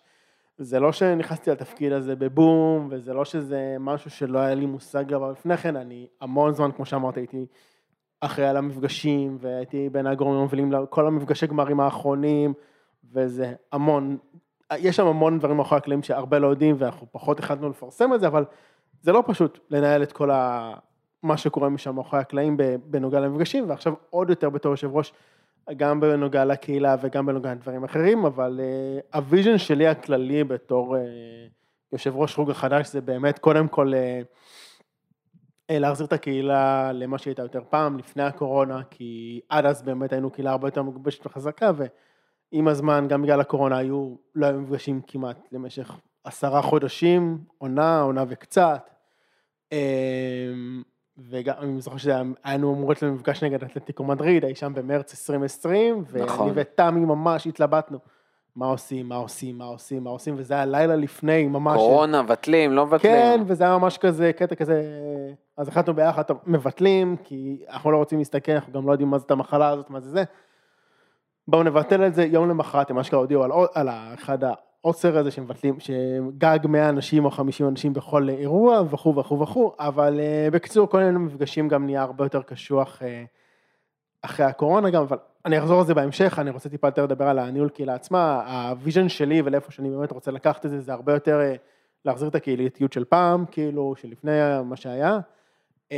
הרבה יותר שיח, הרבה יותר תוכן, בין אם זה תוכן... אנחנו עכשיו- מדברים קודם כל גם על הקהילה בפייסבוק, כן. קבוצה זה- זה- סגורה, בדיוק. שבה באמת המטרה היא לנצל, גם שהיא תהיה הרבה יותר פעילה, גם יותר posting, גם שיותר אנשים יתקשרו אחד עם השני, כל הפיתוחי דיונים, גם דיברנו על זה אני ורותם בפרק 200, בסוף המטרה היא לייצר, לשפ... גם לייצר יותר שיח, גם לשפר את השיח, ולעשות אותו יותר, הרבה יותר מעניין בכל מה שקשור לליברפול אה, בעברית. בוודאי, אני חושב שהקהילה הזאת, היא נוצרה, ומה מה שזה נותן לכולם, לדעתי, כן, זה מין הסוג של ה safe space הזה שלך, בתור אוהד ליברפול ישראלי, של אוקיי, באמת אין לך כוח עכשיו להיכנס עכשיו לדיונים בטוקבקים באקו, או פורומים אחרים של סקאי ספורט, או לדוגמאות טיפה יותר אחרות של, של ספורט 5 ו-1, אתה רוצה להיכנס ל safe space שלך, להכיר את האנשים, לדבר בצורה עם אנשים שטיפה יותר מבינים את החוג, טיפה יותר מכירים את הקהילה, טיפה יותר לדבר עליהם מהמקום הרגשי או שיותר הבינו אותך, זה, זה, זה הרעיון הראשון שהיה לקהילה של לפני 17 שנה כשהיא הוקמה. אמ, אבל כן, ברמת העיקרון שלי באמת, אה, המטרה היא באמת ליצור יותר תוכן ולהניע יותר דברים וגם להגדיל את חברי הקהילה ומעבר לכך, כאילו אתה אמרת פייסבוק ואתה אמרת קבוצת פייסבוק ודברים כאלה, אז אני מסתכל על זה גם בזווית של אה, להתרחב קצת ויותר ל... למצוא את האנשים שיוכלו להניע לנו את העמוד, ואת את העמוד פייסבוק, ואת עמוד האינסטגרם, ואפילו טיק טוק, ולהגיע לערוצים אחרים, אה, טוויטר, טלגרם, קבוצות וואטסאפ, של באמת שנגיע ליותר ערוצים, כי כמו שדיברתי עם הרבה אנשים לאחרונה, שהם טיפה עוזבים את הפייסבוק, טיפה פחות שם, אז אולי באמת אפשר להניע את הדברים יותר לדברים אחרים, לפלטפורמות אחרות. איך באמת עושים את זה? זה לא פשוט, באמת זה לא פשוט, אני עכשיו, אה, מי שעכשיו בחוג, בקבוצה יכול לראות שבאמת אה, פרסמתי כמה פוסטים לגבי זה אה, של גיוס של אנשי תוכן, קודם כל זו הייתה המטרה שלי, להרים את התוכן, את ה basic של התוכן בקהילה עצמה, והגיעו כמה חבר'ה והם עושים בינתיים עבודה יפה ולאט לאט אנחנו מתניעים את זה, כי גם הייתה פגרה בדיוק, והיו גם חגים, וזה נפל, כאילו בכוונה לקחתי את הטיימינג הזה של הפגרה בשביל לשפר את זה ולעשות את זה, אז אה, גם גייסתי עכשיו עוד איזושהי מעצבת שממש כאילו הסכימה אה, לעזור לנו בקטע של טמפלטים ועיצובים, וגם עוד מעצב שעבדתם בשנה שעברה, נדיה וארז המקסימים, של באמת שזה משהו באמת עוזר כאילו. אה, זה היה ברמה הראשונית לחוג עצמו. לאחר מכן המטרה שלי באמת למצוא אנשי סושיאל, ואם אתם ככה שומעים את זה ואתם אנשי סושיאל ואתם בהתנדבות כמובן, רוצים טיפה לעזור לחוג ולהניע אותו בפלטפורמות האלה, אני יותר מאשמח אה, לשמוע על זה. אני ו... אפילו אולי אחדד, אנשים שפשוט אוהבים לכתוב, ולכתוב על ליברפול, ובא להם פעם בכזה לכתוב, מתעדכנים, אתם רוצים קצת לשתף וכאלה, רוצים לתת לכם את הבמה. בדיוק, ואני בתור אחד עם ניסיון של כבר כמה, שש, שבע שנים בתחום הסושיאל, אני יכול גם לעזור לכם ממש שזכו, בין אם זה בכניסה לתעשייה, אם אתם מעוניינים, או סתם רוצים לכתוב ולעבור איתכם על הדקויות ואיך לשפר את עצמכם, אז אני גם פה לתמוך בכם לאורך כל הדרך שאתם עושים את זה. אז אה, זה באמת זה, זה המטרה שלי באמת להרחיב את החוג הזה לא רק בקהילה עצמה ולא רק ברמת התוכן אלא ברמת הפלטפורמות שיותר אנשים יכירו אותנו. אה, זה מהבחינה הזאת, יש גם את הרמה של השת"פים, אה, לא מזמן סגרנו סוג של שת"פ כזה עם קרלסברג לכבוד ה-30 שנה איתנו, ערב מגניב, בירות חינם, כל הדברים האלה. וכמובן עם הנאחס שלנו, המלכה מתה, צ'לסי, המפגש נגד צ'לסי נדחה. אז כרגע אנחנו באמת עובדים על תאריך חדש. יש עוד חברה שאני גם בתהליכים איתה לגבי שיתוף פעולה של איזושהי פעילות מסוימת שאנחנו רוצים לעשות. Uh, כרגע פחות רוצה לחשוף את השם, כי אני לא יודע אם זה יהיה סופי או לא, אז אני לא רוצה להגיד ברגע סתם. שיהיה, ברגע שיהיה נחשוף את זה. ברגע שיהיה זה יהיה זה, אבל המטרה שלי באמת uh, להחזיר את הקהילתיות uh, ולתת... Uh, כאילו כל מה שנאבד בקורונה בעצם, והמשיך עד היום יותר את הקהילתיות, יותר את התכנים, יותר את הרצון להכיר את החוג, וכמובן אה, למצוא לעצמנו איזשהו מקום חדש למפגשים, כי עד עכשיו אנחנו ניסינו כמה וכמה מקומות, כמו המקום החדש שאנחנו, אגב, אם לא עשיתם attending אז יש לכם את ההזדמנות לעשות את זה עכשיו, ביום ראשון הקרוב נגד סיטי, אה, אני יודע שזה טיימינג מאוד נוראי, אבל, אה, אבל אה, זה כן... אם אתם רוצים לבכות על כתף של עוד אנשים, אוהדי ליברפול, תקשיבו, זה הזמן והמקום. אני זוכר שפעם מפגשים, היינו נפגשים עם מייק'ס פלייס או בברבן, בהפסד מכובד כזה נגד ווסט ברומיץ', אז מה זה עכשיו לקבל שלושייה מהאלנד, דקה חמישית, דקה עשרים, ולהגיע למפגש, לפחות תעשו את זה עם חבר Scouser אחר, אז אתם בהחלט מוזמנים, הברזל, הברזל 26. מזכיר לך שאמרת על תיקו. אה, כן, אבל אה, אני רוצה כאילו לגרום להם להבין שאולי הם קצת לפחות... המקום הנכון לראות משחקים של אה, ליברפול, לא משנה אם אתה מנצח, מפסיד או עושה תיקו, זה לראות את זה עם עוד אוהדים של ליברפול. זה בסופו של דבר האמת שכן, אני חושב באמת גם אחד מהקטעים של המפגשים, שזה משהו שהוא... אין את זה בכל חוג בארץ, כאילו, אני דיברתי עם אנשים, אני מכיר חברי חוג אחרים, מכיר קהילות שונות, מכיר את האנשים שמארגנים את המפגשים האלה. וזה באמת אה, לא משהו מובן מאליו, בטח ביחס ל- ל- להצלחה במרכאות שלנו לפני, עד לפני כמה שנים. למה מלכות? כי- צריכה מסחררת. אה, עוד לפני כן, אני מדבר איתכם על תקופות הודסון וקני וכו' וכו', אה, הצלחה של החוג- של החוג לעומת ההצלחה של הקבוצה. כן, אני אומר, המפגשים היו מגיעים כן. ל-100, 150 אנשים, ובעוד שחוגים אחרים היו מגיעים למעט מאוד אנשים. אז אני באמת אומר של... נכון שזו תקופה לא טובה, וזה נכון שכרגע תקופה מאוד מאוד מבאסת, אה, בטח לאור הסיום עונה שעברה והתחלת עונה הזאת, אבל דווקא במקרים כאלה זה הכי כיף ללכת לראות מפגשים, הכי כיף לשיר ביחד, שלפחות אם הקבוצה נראית רע, לפחות שנהנה מהאווירה בפאב, וזה באמת משהו שהכי מאחד והכי כיפי, ותמצאו דרך להגיע, טרמפים, אה, או כל דרך אחרת, בטוח יש אנשים שיגיעו מהאזור שלכם לאזור, למפגש, אז אה, just do it. יש דברים נוספים אה, שהולכים להיות בקרוב אולי, חוץ מהמפגש הזה? תוכניות? המפג- יש את המפגש הזה, יש את המפגש עם קרלסברג, אה, חוץ מזה כרגע אין יותר דברים על הפרק, כי סתם דוגמה, עסקנו בשבוע האחרון בהקצאה, שהייתה, שנרשמו עליה 160, 160, 170 אנשים בערך, וגם זה היה סיפור, התעסקתי עם זה.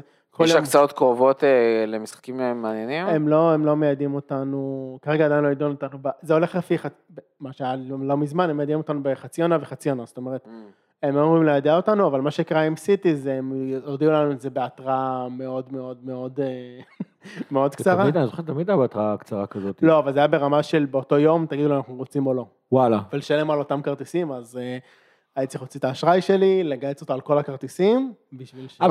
אתה קונה את הכרטיסים? חושב שתמיד זה נסגר נגד, אה, שכאילו אתה משלם מול הקבוצה בסופו של דבר. לא, לא, לא, אבל זה העניין, הם אמרו לנו, אתם צריכים לקבל החלטה היום, כאילו, אז... אה, אוקיי.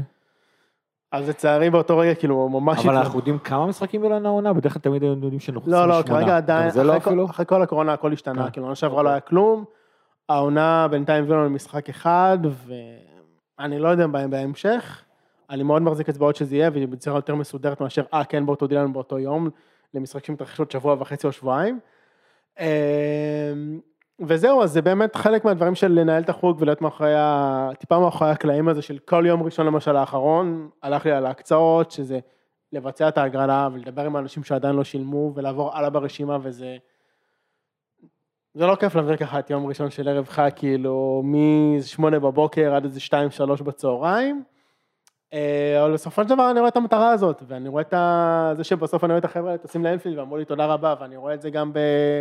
סתם דוגמה, גם במפגש נגד צ'לסי, במפגש בגמר שזכינו בגביע האנגלי, של אה, טלסי בא ואומר לי, שגם הוא חלק מהנהלה, אומר לי, תראה, מה זה, כל זה בזכותך. טוב, לא בדיוק, אבל זה כן כיף לראות את החבר'ה מתאחדים ורואים ביחד ונהנים ביחד ומרימים את ה... גם, גם בהצלחות וגם בכישלונות, כמו שהמפגש היה נגד ריאל מדריד לאחרונה, אבל אה, זהו, זה הכל.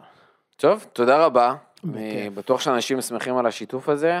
אה, נקווה להביא לכם אה, כמה שיותר דברים כאלה, אה, ונאחל לאנשים לזכות בכמה שיותר הגרלות כאלה לכרטיסים. כן. וזהו, תודה רבה למי שהייתם עד הסוף. מקווה לימים מוצלחים, כמו אתמול- כמו אתמול מול ריינג'רס, אז. כאלה כמה שיותר גם מול סיטי בראשון. נאחל לכולם חג שמח.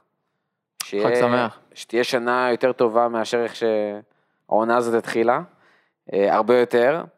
וזהו, תודה רבה גיא, תודה רבה איתי, תודה רבה סער, תודה רבה מורכו. תודה רבה שוב. לכל מי שהאזין לנו עד הסוף, ועד הפעם הבאה, לפטר.